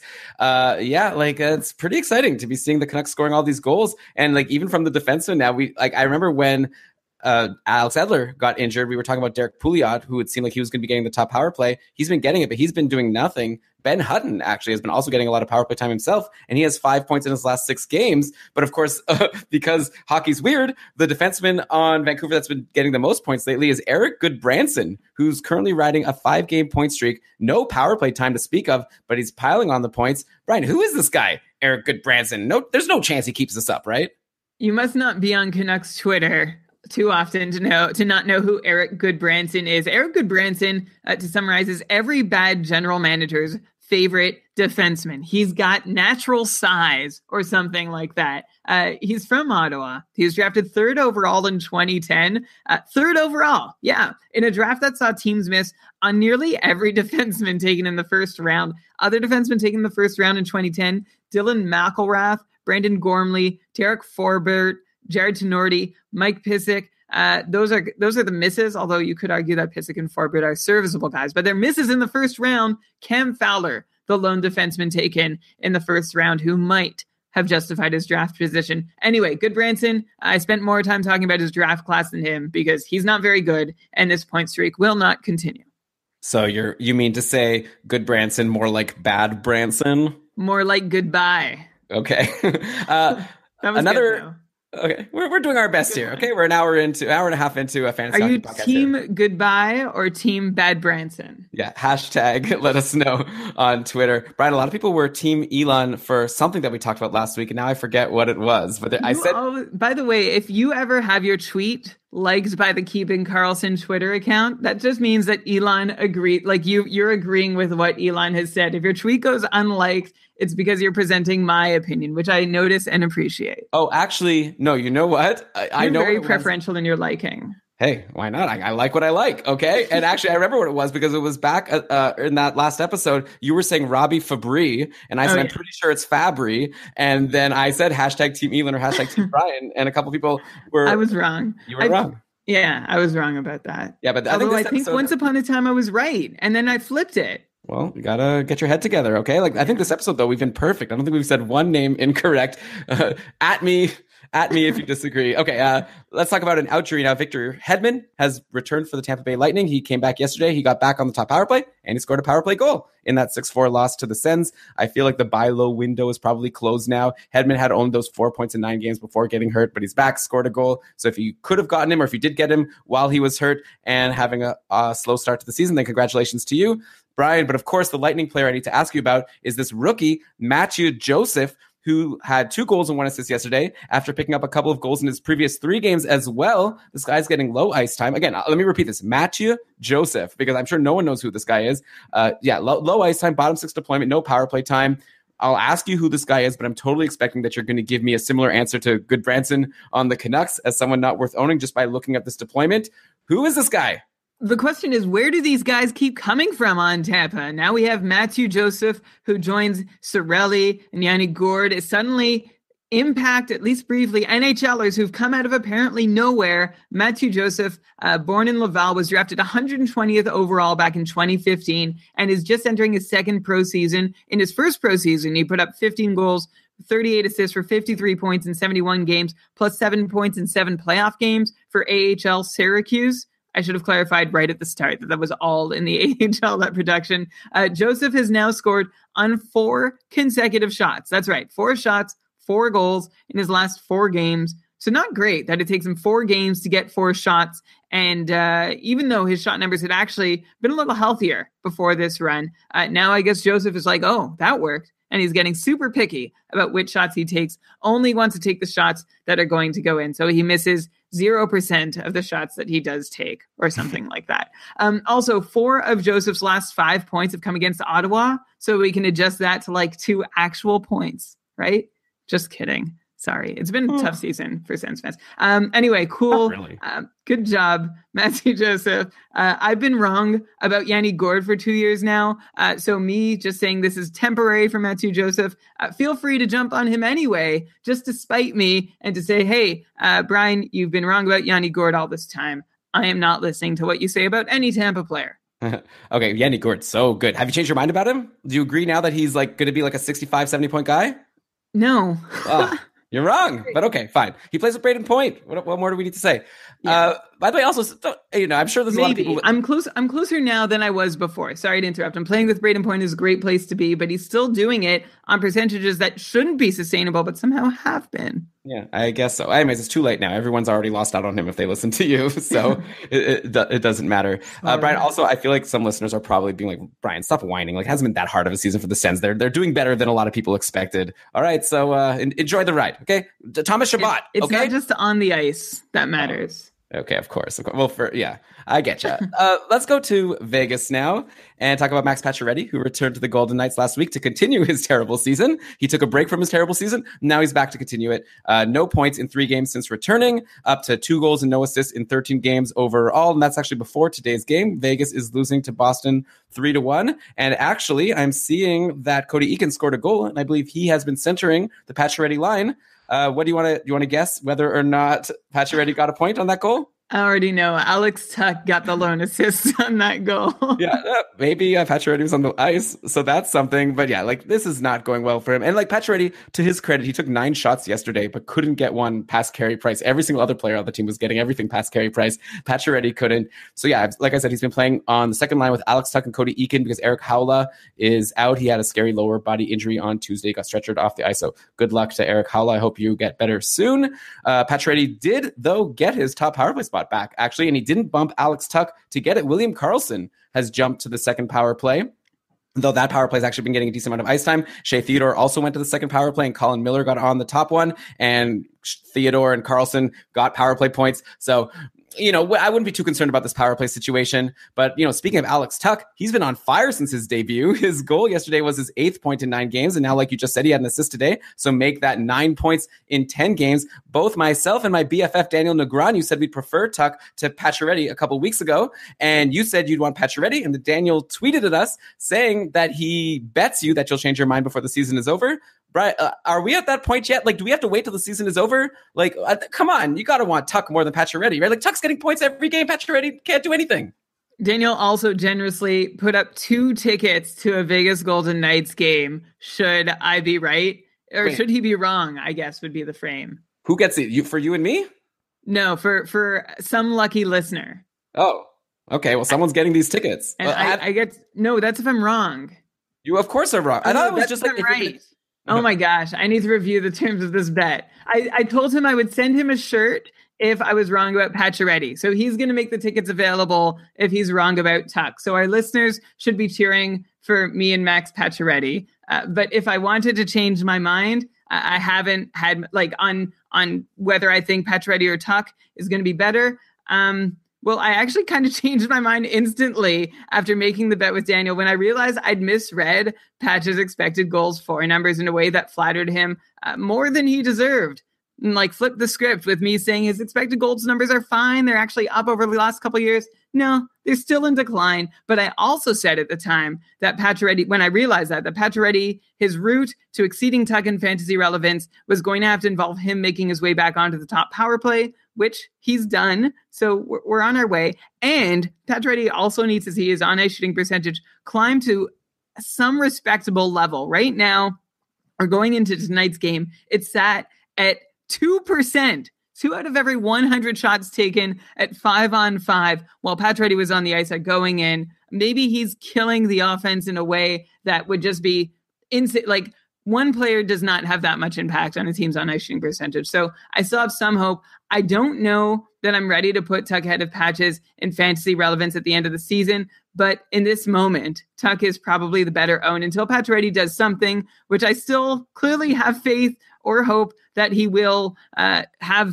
been able to do something in time for me to win my bet against Daniel Negreanu, a guy who bets for a living. Oh, God, what have I done?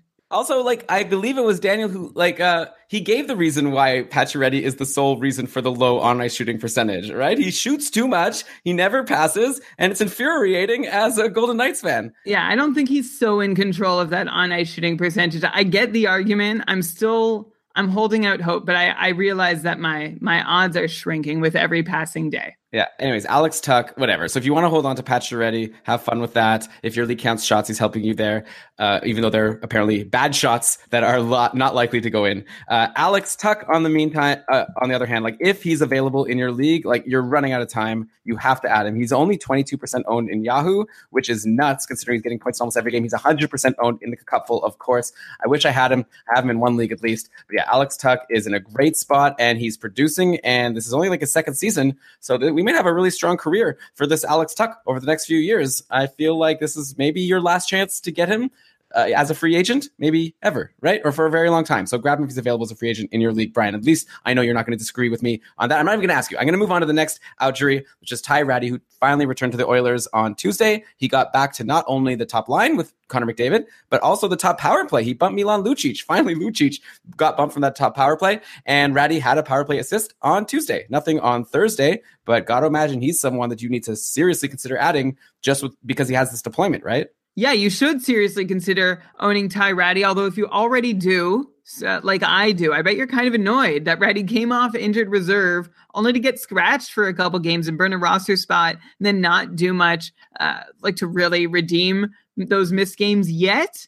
But of course, you want anyone playing with McDavid, and that's what Ty Ratty is doing. So hold on for now. I've got him on one roster. I'll admit, though, that I am keeping the leash pretty short. If he gets knocked off that top line, forget it. But the fact that the Oilers sent down Kyler Yamamoto and Jesse Puljujarvi makes me feel like there are even fewer options now than before to bump Ty Ratty off of that top line. Yeah, he's going to be there at least a few games, and he'll have to be really terrible to get bumped, I'd imagine. Plus, remember, over the summer, Connor McDavid said he wants a consistent line.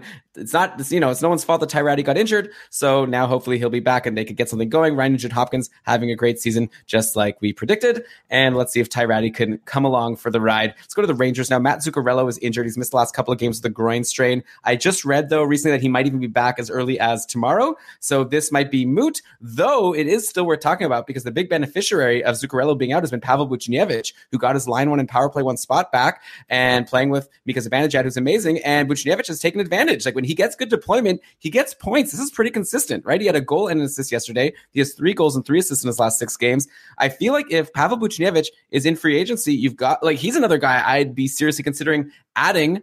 And I think he is in free agency in a lot of leagues because he had that really short stretch. Of course, the reason to not add him would be because Zuccarello will come back and maybe bump Buch back to the bottom 6 or wherever the coach likes to send him whenever he gets the opportunity, it seems. But, you know, maybe with Buchnevich producing right now, maybe he gets to stay playing with Zibanejad. He clearly produces when he's there. So Zuccarello could be back Monday, which could mean this is all over before it starts for Buchnevich, really. But what I hope it means is what you were getting at, Elon, is that Buchnevich has yet again shown that he can do good things when given good minutes, and that this most recent demonstration of his keeps his coach from submarining his deployment the moment Zuccarello re-enters the lineup. I really also like Buchnevich's 7 shots in his last 3 games. I'm not sure he'll keep taking them at that rate, but it would be nice. I am keeping my fingers crossed. I'm knocking on wood that Buchnevich can hold on to this good deployment because, well, he seems to have earned it, but that hasn't stopped other coaches and this coach from burying him in the past anyway. Well, yeah, I think it was more for defensive liability issues, right? Like he's shown that he can score offensively, but you also... he's also proven himself to be responsible defensively. Oh, well, there you go. So keep him there. Like I think Nemestnikov's been playing on the line on the top line. Like bump him and then play Buchnevich with Zibanejad and Zuccarello. Easy, right? But I think they're trying to showcase it. Who am I talking about? Nemestnikov, for a potential trade. So like the thing is, with the Rangers or for any of these teams, it's tough when a team isn't incentivized to win. Like the Rangers know they're not a contender. So maybe it's not in their best interest to play their best possible lines for various reasons, like showcasing people for a trade or trying to get a better draft pick. Who knows? Another guy on the Rangers that I really want to bring up, I was actually all prepared going into the weekend. I was going to ask you for permission to finally let our listeners drop Kevin Shattenkirk from their leagues because he had only 3 points in his first 14 games, but now he's got points in each of his last two games, and he's been seeing over 50% of the power play time in each of his last six games. Sometimes not on the top power play, but I guess in those games, he's still getting more ice time overall. I don't know, like Shattenkirk seems to be a little bit back on track at this point, so maybe you were right all along again, and maybe I was wrong all along again. Like this is the episode where, Brian, you're looking really good, and I'm looking really bad, except for this Alex Tuck thing, though who knows, maybe in a few weeks, maybe this is just a sign of things to come where I'm going to be coming back with my tail between my legs about Alex Tuck and Pacioretty. I don't expect that to happen. What am I talking about here? Kevin Shattenkirk. Okay. Yeah. Well, you said like I was right and you were wrong, but for anyone who's held by my advice the last 3 weeks in a weekly league, they've suffered, right? You were right until now and you still might not be wrong. Yeah, so good point. But Shattenkirk, if he was dropped in your league, which he may very well have been, now's the time to consider adding him back because he has all that upside as, he should be, you'd expect him to be a top power play guy. He used to be like a 55, 60 point guy. And now that he's gotten points in each of his last two games, I feel like you got to add him. Yes, you do. And just because Kevin Shattenkirk has been too good to suddenly disappear at this point in his career. He's still 29. He turns 30 in late January. His shot rates remain healthy. Shattenkirk is just hurting a lot on the power play, but now that deployment has come back, hopefully we'll see his 6% on-ice shooting percentage on the power play at least double the way it should so that Shattenkirk can see the scoring success that he's going to need to hold that spot and that he's capable of quarterbacking. Yeah, and by the way, not to say that Neil Pionk is done. Like he had a goal in three straight games before going pointless yesterday against Columbus. So I'm not saying everyone needs to drop Neil Pionk all of a sudden, but maybe you want to hold both if you can for a little while until that gets settled, or maybe they'll just both be useful owns in fantasy. That happens. Sometimes teams have two defensemen worth owning. That's not out of the realm of possibility. Let's go to a team now. Okay, so we're outside of injuries and outries now, just into our general. We're going to wrap up the show with some line combo stuff, hot streaks, cold streaks. Has anyone noticed that Sam Girard has bumped Tyson Barrie from the top power play for the last four games in Colorado? Like, WTF, Jared Bednar. I do not like this one bit. Like, why would this happen? Sam Girard, okay, he has one power play assist, two assists overall in that span. So he's been okay. And Barrie, by the way, he's been good. Like, he has at least an assist in five of his last six games. So overall, his numbers haven't been hurt, but of course, no power play points since the demotion.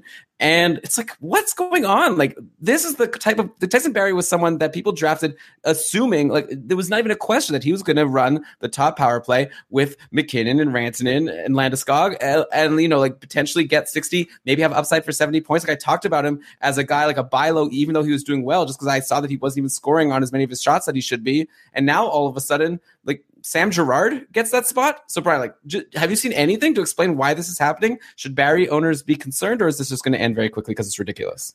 Well, Girard is the heir apparent to that top power play.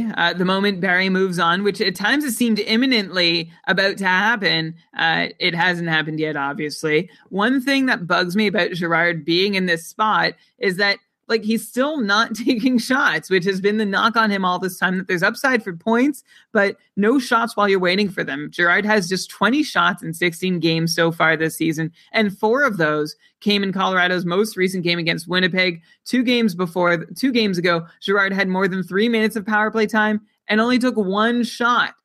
Unfortunately, as for the reasons why this has happened, the Avs are kind of an undercovered team in teams of there being good info out there about why the switch has happened or how long it will last. I haven't found it. If anybody else has found any reporting on this, please tweet at us at Keeping Karlsson. But I guess my advice is, like Heiskanen, Sam Girard is someone worth owning while he's playing up on such a really good top power play unit. Elon, last week, You said buy low on Tyson Barrie. I disagreed with you that his value was actually low, though. But this week, it sure feels like it's low. Would you still buy low on Tyson Barrie?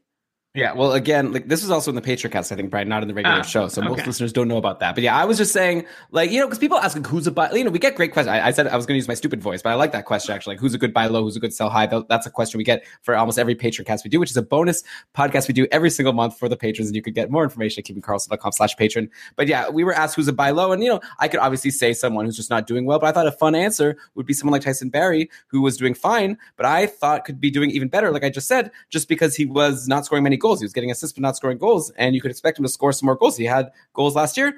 Now, obviously, now is a good time to get Tyson Barrie, just unless we see really a reason to expect that Sam Girard's just going to hold the spot the rest of the year. I'm still under the assumption that maybe Barry's being taught a lesson or something. And at some point, he's going to get that spot back. I guess we'll have to wait and see. I don't really have an answer for you, Brian. Like, try to get Barrie if you can, I think. He's still getting points. That's the fun thing. At least for now, he's getting points, just not on the power play. We had a question in our chat room here from our Alex Tuck conversation. Mike asked Tuck or Pominville. I said Tuck. I think it's actually an easy answer. One thing to keep in mind, Pominville's been great. We talked about how everyone was a genius if they added him.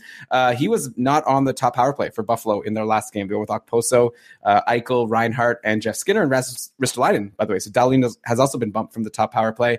And so Pominville's still on the top line with Eichel and Skinner. But I still kind of feel like at some point, like hold Pominville for now, but I still feel like at some point Sam Reinhart is going to get back on the top line. He was the guy that's supposed to be a lock to play with Eichel all season long. So give me Alex Tuck there. Do you agree? I agree. I have a little more faith, like you, in Alex Tuck's season-long deployment. Although Pominville fitting in so well on that top line in Buffalo, you do start to wonder just how long he can last there. He's already lasted longer than Connor Sherry did. I think I haven't actually counted up the game. Yeah, I think so. But like he's made it farther than we would have thought when we first saw him on that line. Yeah, sometimes these questions are tough, right? Like Tuck or Pominville. Like I feel like in most leagues they should both be owned. Like my question is like almost like, do you have another option? Like, or congratulations for having such an amazing team where you'd have to drop Pominville to add Alex Tuck. Though I guess if Alex Tuck is available, it's obviously a pretty shallow league. Okay, another shakeup on the New York Islanders. Matt Barzal has replaced Brock Nelson as the guy centering Anders Lee and Josh Bailey. So now it's been top line Barzal with Lee and Bailey, and then Anthony Beauvillier was bumped from the top six completely, so Brock Nelson was centering a line with Jordan Eberle and Tom Kuhnackel, of all people. So this is not great news for Jordan Eberle, who goes from playing with Barzal to playing with Kuhnackel and Nelson. Eberle's pointless in three in a row now. Nelson has actually been on a pretty good run, 8 points in his last 9 games, including a goal yesterday versus Florida. But like with this deployment, I feel like both of them might be in some trouble, especially like at this point, Jordan Eberle, who you would have assumed is the guy you want to have for sure over Brock Nelson. At this point, I think we can start suggesting that people might want to consider dropping Jordan Eberle, especially in shallow leagues. Like he's not doing well, and now his deployment is garbage. Still on top power play, but you know, I shouldn't say garbage, but you know, like we were hoping that he would play with at least one of like either play with Barzal or be playing, if he's playing with Nelson, then also with like Lee or Bailey. I do want Eberle playing with somebody better than Brock Nelson as the other guy who can drive offense. I don't know that either one of those two can drive their own line. And Tom Kuhnackel is the third piece. Obviously isn't moving the needle a whole lot for them offensively. I'm not going to make any rash decisions on Eberle based on this configuration of their lineup, because this is, like you said, like this is the third, maybe even fourth time we've seen the line shaken up in a sort of big way in Long Island this season. But some of the shine certainly comes off of Eberle if you were hoping for production from him this week. He does remain on the top power play, though. So that's the silver lining. That's your reason to keep the faith that, or at least to hang on, hope he can get you some production on that top power play to stave off, I don't know, keep you happy until he ends up on a better line again. Or like maybe he's just not that good. Like maybe he's going to get bumped from the top power play soon. Like Eberle hasn't been that great this season, Brian. We have to admit it. Yes. So absolutely, if he gets bumped off that top power play and he's playing with Brock Nelson and Tom Kuhnackel, he's not someone you probably want. Okay. The next team I wanted to talk about that have shifted up their lines, Nick Ehlers. Actually, a lot of people have been asking us if they can drop Nick Ehlers since pretty much the start of the season. Most recently, new patron Ryan and at @mmillerphoto on Twitter both asked us for permission. Hey guys, can I drop Nick Ehlers already? Luckily, our reluctance to tell people to pull that trigger, I believe for a couple of the recent times, I just was like, we'll talk about it on the next show. At least, you know, buy us some time until Sunday. And like now we've been rewarded, and the people who've held on to him have been rewarded, as Ehlers has a goal in each of his last 2 games. He's been playing on the top line with Wheeler and Shifley. And actually, I say the last two games, I'm not even including today's game. Winnipeg won 5-2 over New Jersey. I'd assume Ehlers did something. Hey, 1 goal, 1 assist. So Ehlers is on a really nice run right now. If he was dropped in your league, I feel like it's time to add him. Still not on the top power play, but if he's playing with Wheeler and Scheifele, that's a great spot to be in. He's obviously a really good player. He was cold for a while, but now he's hot, and that's why you hold on to someone with a high pedigree like Nick Ehlers if he's in a good spot on the roster. Yeah, exactly. I remember Ehlers having a really dry spell or two last season, and I was in a shallow enough league that I streamed him in and out as he ran hot and cold. But if you don't have that ability to sort of relieve the upset while Ehlers is cold, you just kind of have to hold him, especially with him coming alive with 2 goals in 2 games on his last 6 shots. That was going into tonight's action. One thing not to like about Ehlers, though, is that his shot rates have sunken since last year, and it shows in his counting numbers. Ehlers averaged about 3 shots per game last season, but this year, just over 2 shots per game. So he's not one of the funner fantasy owns. He's a guy I don't love drafting because he does go cold and he doesn't get top power play time. But if you do draft him, you just kind of have to hold him because the upside, once he gets rolling, is high. One Jet that I think we can definitely tell people that they can drop is Josh Morrissey, right? Like the days of him getting the top power play are long gone. He had an assist on Friday versus Colorado, but that was his first point in 7 games. I guess I might as well check and see what Morrissey did today. No points again. So yeah, at one point, everyone was adding Morrissey and getting excited about him, but Bufflin's the clear top power play guy. Morrissey, waiver wire fodder. Waiver wire fodder for sure. Not an awful guy, Josh Morrissey, for peripherals. He usually puts up a total of 5 combined shots/hits/blocks for what that's worth in your format. So not worthless in bangers leagues, but worthless in points leagues. Okay, and another player we are getting a lot of drop permission requests for is Dougie Hamilton over on Carolina. Like Ehlers, Hamilton scored in his last game, but he's still off the top power play and only has 6 points in 17 games on the year. He's been getting less than 20 minutes of ice time in each of his last 3 games. Brian, are you like seeing anything in Dougie Hamilton's numbers or play that tells you that he's going to bounce back anytime soon? Or can we start giving people permission to consider dropping him if an appealing defenseman shows up in free agency? Like maybe like Kevin Shattenkirk was dropped. Maybe at this point you're like, oh, I'd rather take Shattenkirk who's actually doing something right now rather than Dougie Hamilton. The cruel thing about Dougie Hamilton, beyond him not having an opportunity or a sustained opportunity on the top power play yet, is that Hamilton is actually generating more shots and shot attempts than he ever has before at 5-on-5. But unfortunately, he's playing 90 seconds less per night at 5-on-5, and his IPP is 33% when he should be in the mid-40s or closer to 50. And his on-ice shooting percentage looks vintage Carolina, down at 5.5%. So I expect things to turn in a good way for Dougie Hamilton at 5-on-5, and it's not a dissimilar story with Hamilton's production and poor variance on the power play. So even if Hamilton stays on the second power play unit, he's still a 45-point guy in my books, with upside for more if variance doesn't just even out, but also works in his favor, not to mention the ongoing possibility that Hamilton does one day find himself playing on a power play unit with Sebastian Aho and Toivo Teravainen. So dropping for Shattenkirk is a really great question. If your league values power play points, I would make that switch. If it doesn't, I'd call it even at this point. What if your league counts points? Okay, yeah, so you're saying it's even. Like Dougie Hamilton, the thing is, a good general fantasy strategy also is you have to know your league, right? Maybe you could drop him and then be the first one to add him back if some deployment change happens. Like, just be really quick on the trigger to add him back. But yeah, not looking good for him. And Brian, I have a new policy to suggest moving forward. Like, no more drafting defensemen who've been traded to new teams in the offseason. Like, at least when a forward has been traded, there's a lot more spots for him. There's more power play spots available. There's more top 6 spots available. Like, we've got Erik Karlsson and Dougie Hamilton both went to new teams. We assumed a certain deployment for them, and both of them haven't gotten it, right? Like with Karlsson, like Brent Burns seems to be getting more of the power play time for a lot of the games. So yeah, I think moving forward, for me at least, I'm not going to be drafting these defensemen who get traded, assuming that they're going to be just as good as they were before, because you never know if they're going to get that top power play and get all the minutes that they used to get. Very frustrating for the people. Like, the risk just doesn't seem worth the investment. Like, obviously they fall in drafts. If everyone's following this policy, at some point you want to draft one of these guys, but like Hamilton and Erik Karlsson both seem to have been drafted a little too early this year, and perhaps they should not have been, since there was so much risk that we didn't know where they were going to fit in on their teams. Brian, let's end the show. Another player we've got a bunch of questions about is Anze Kopitar. He is pointless in 3 games. He has a sad 6 points in 15 games on the year. This guy had 92 points last season. Kopitar had 92 points last season. Now, like I said, he's on pace for like one of his worst seasons ever, though the year before he wasn't great. He had 52 points the year before. Then he had 74 points the year before that, 64 points the year before that. Like, Kopitar's been all over the place. I kind of feel like there's a lesson to be learned here as well, right? Like maybe you don't want to draft a player that's been wildly changing his point production every single year, and then, you know, maybe don't draft him based on what he did on the last season, as we've been seeing from Kopitar, that he's just so inconsistent. So I'm going to give a shout out to our patron, Michael, HCHAYMOS on Twitter, if you want to follow him. That's just my thank you for his contributions here, who answered in our patrons only Facebook groups a question someone had asked about Anze Kopitar and provided all the numbers to show that Kopitar has been someone from 2013 through to 2016 who was weak at the start of the season and then became a point per game or near point per game player essentially in the second half or around like the 25-30 game mark. And last year, Kopitar was great all the way through.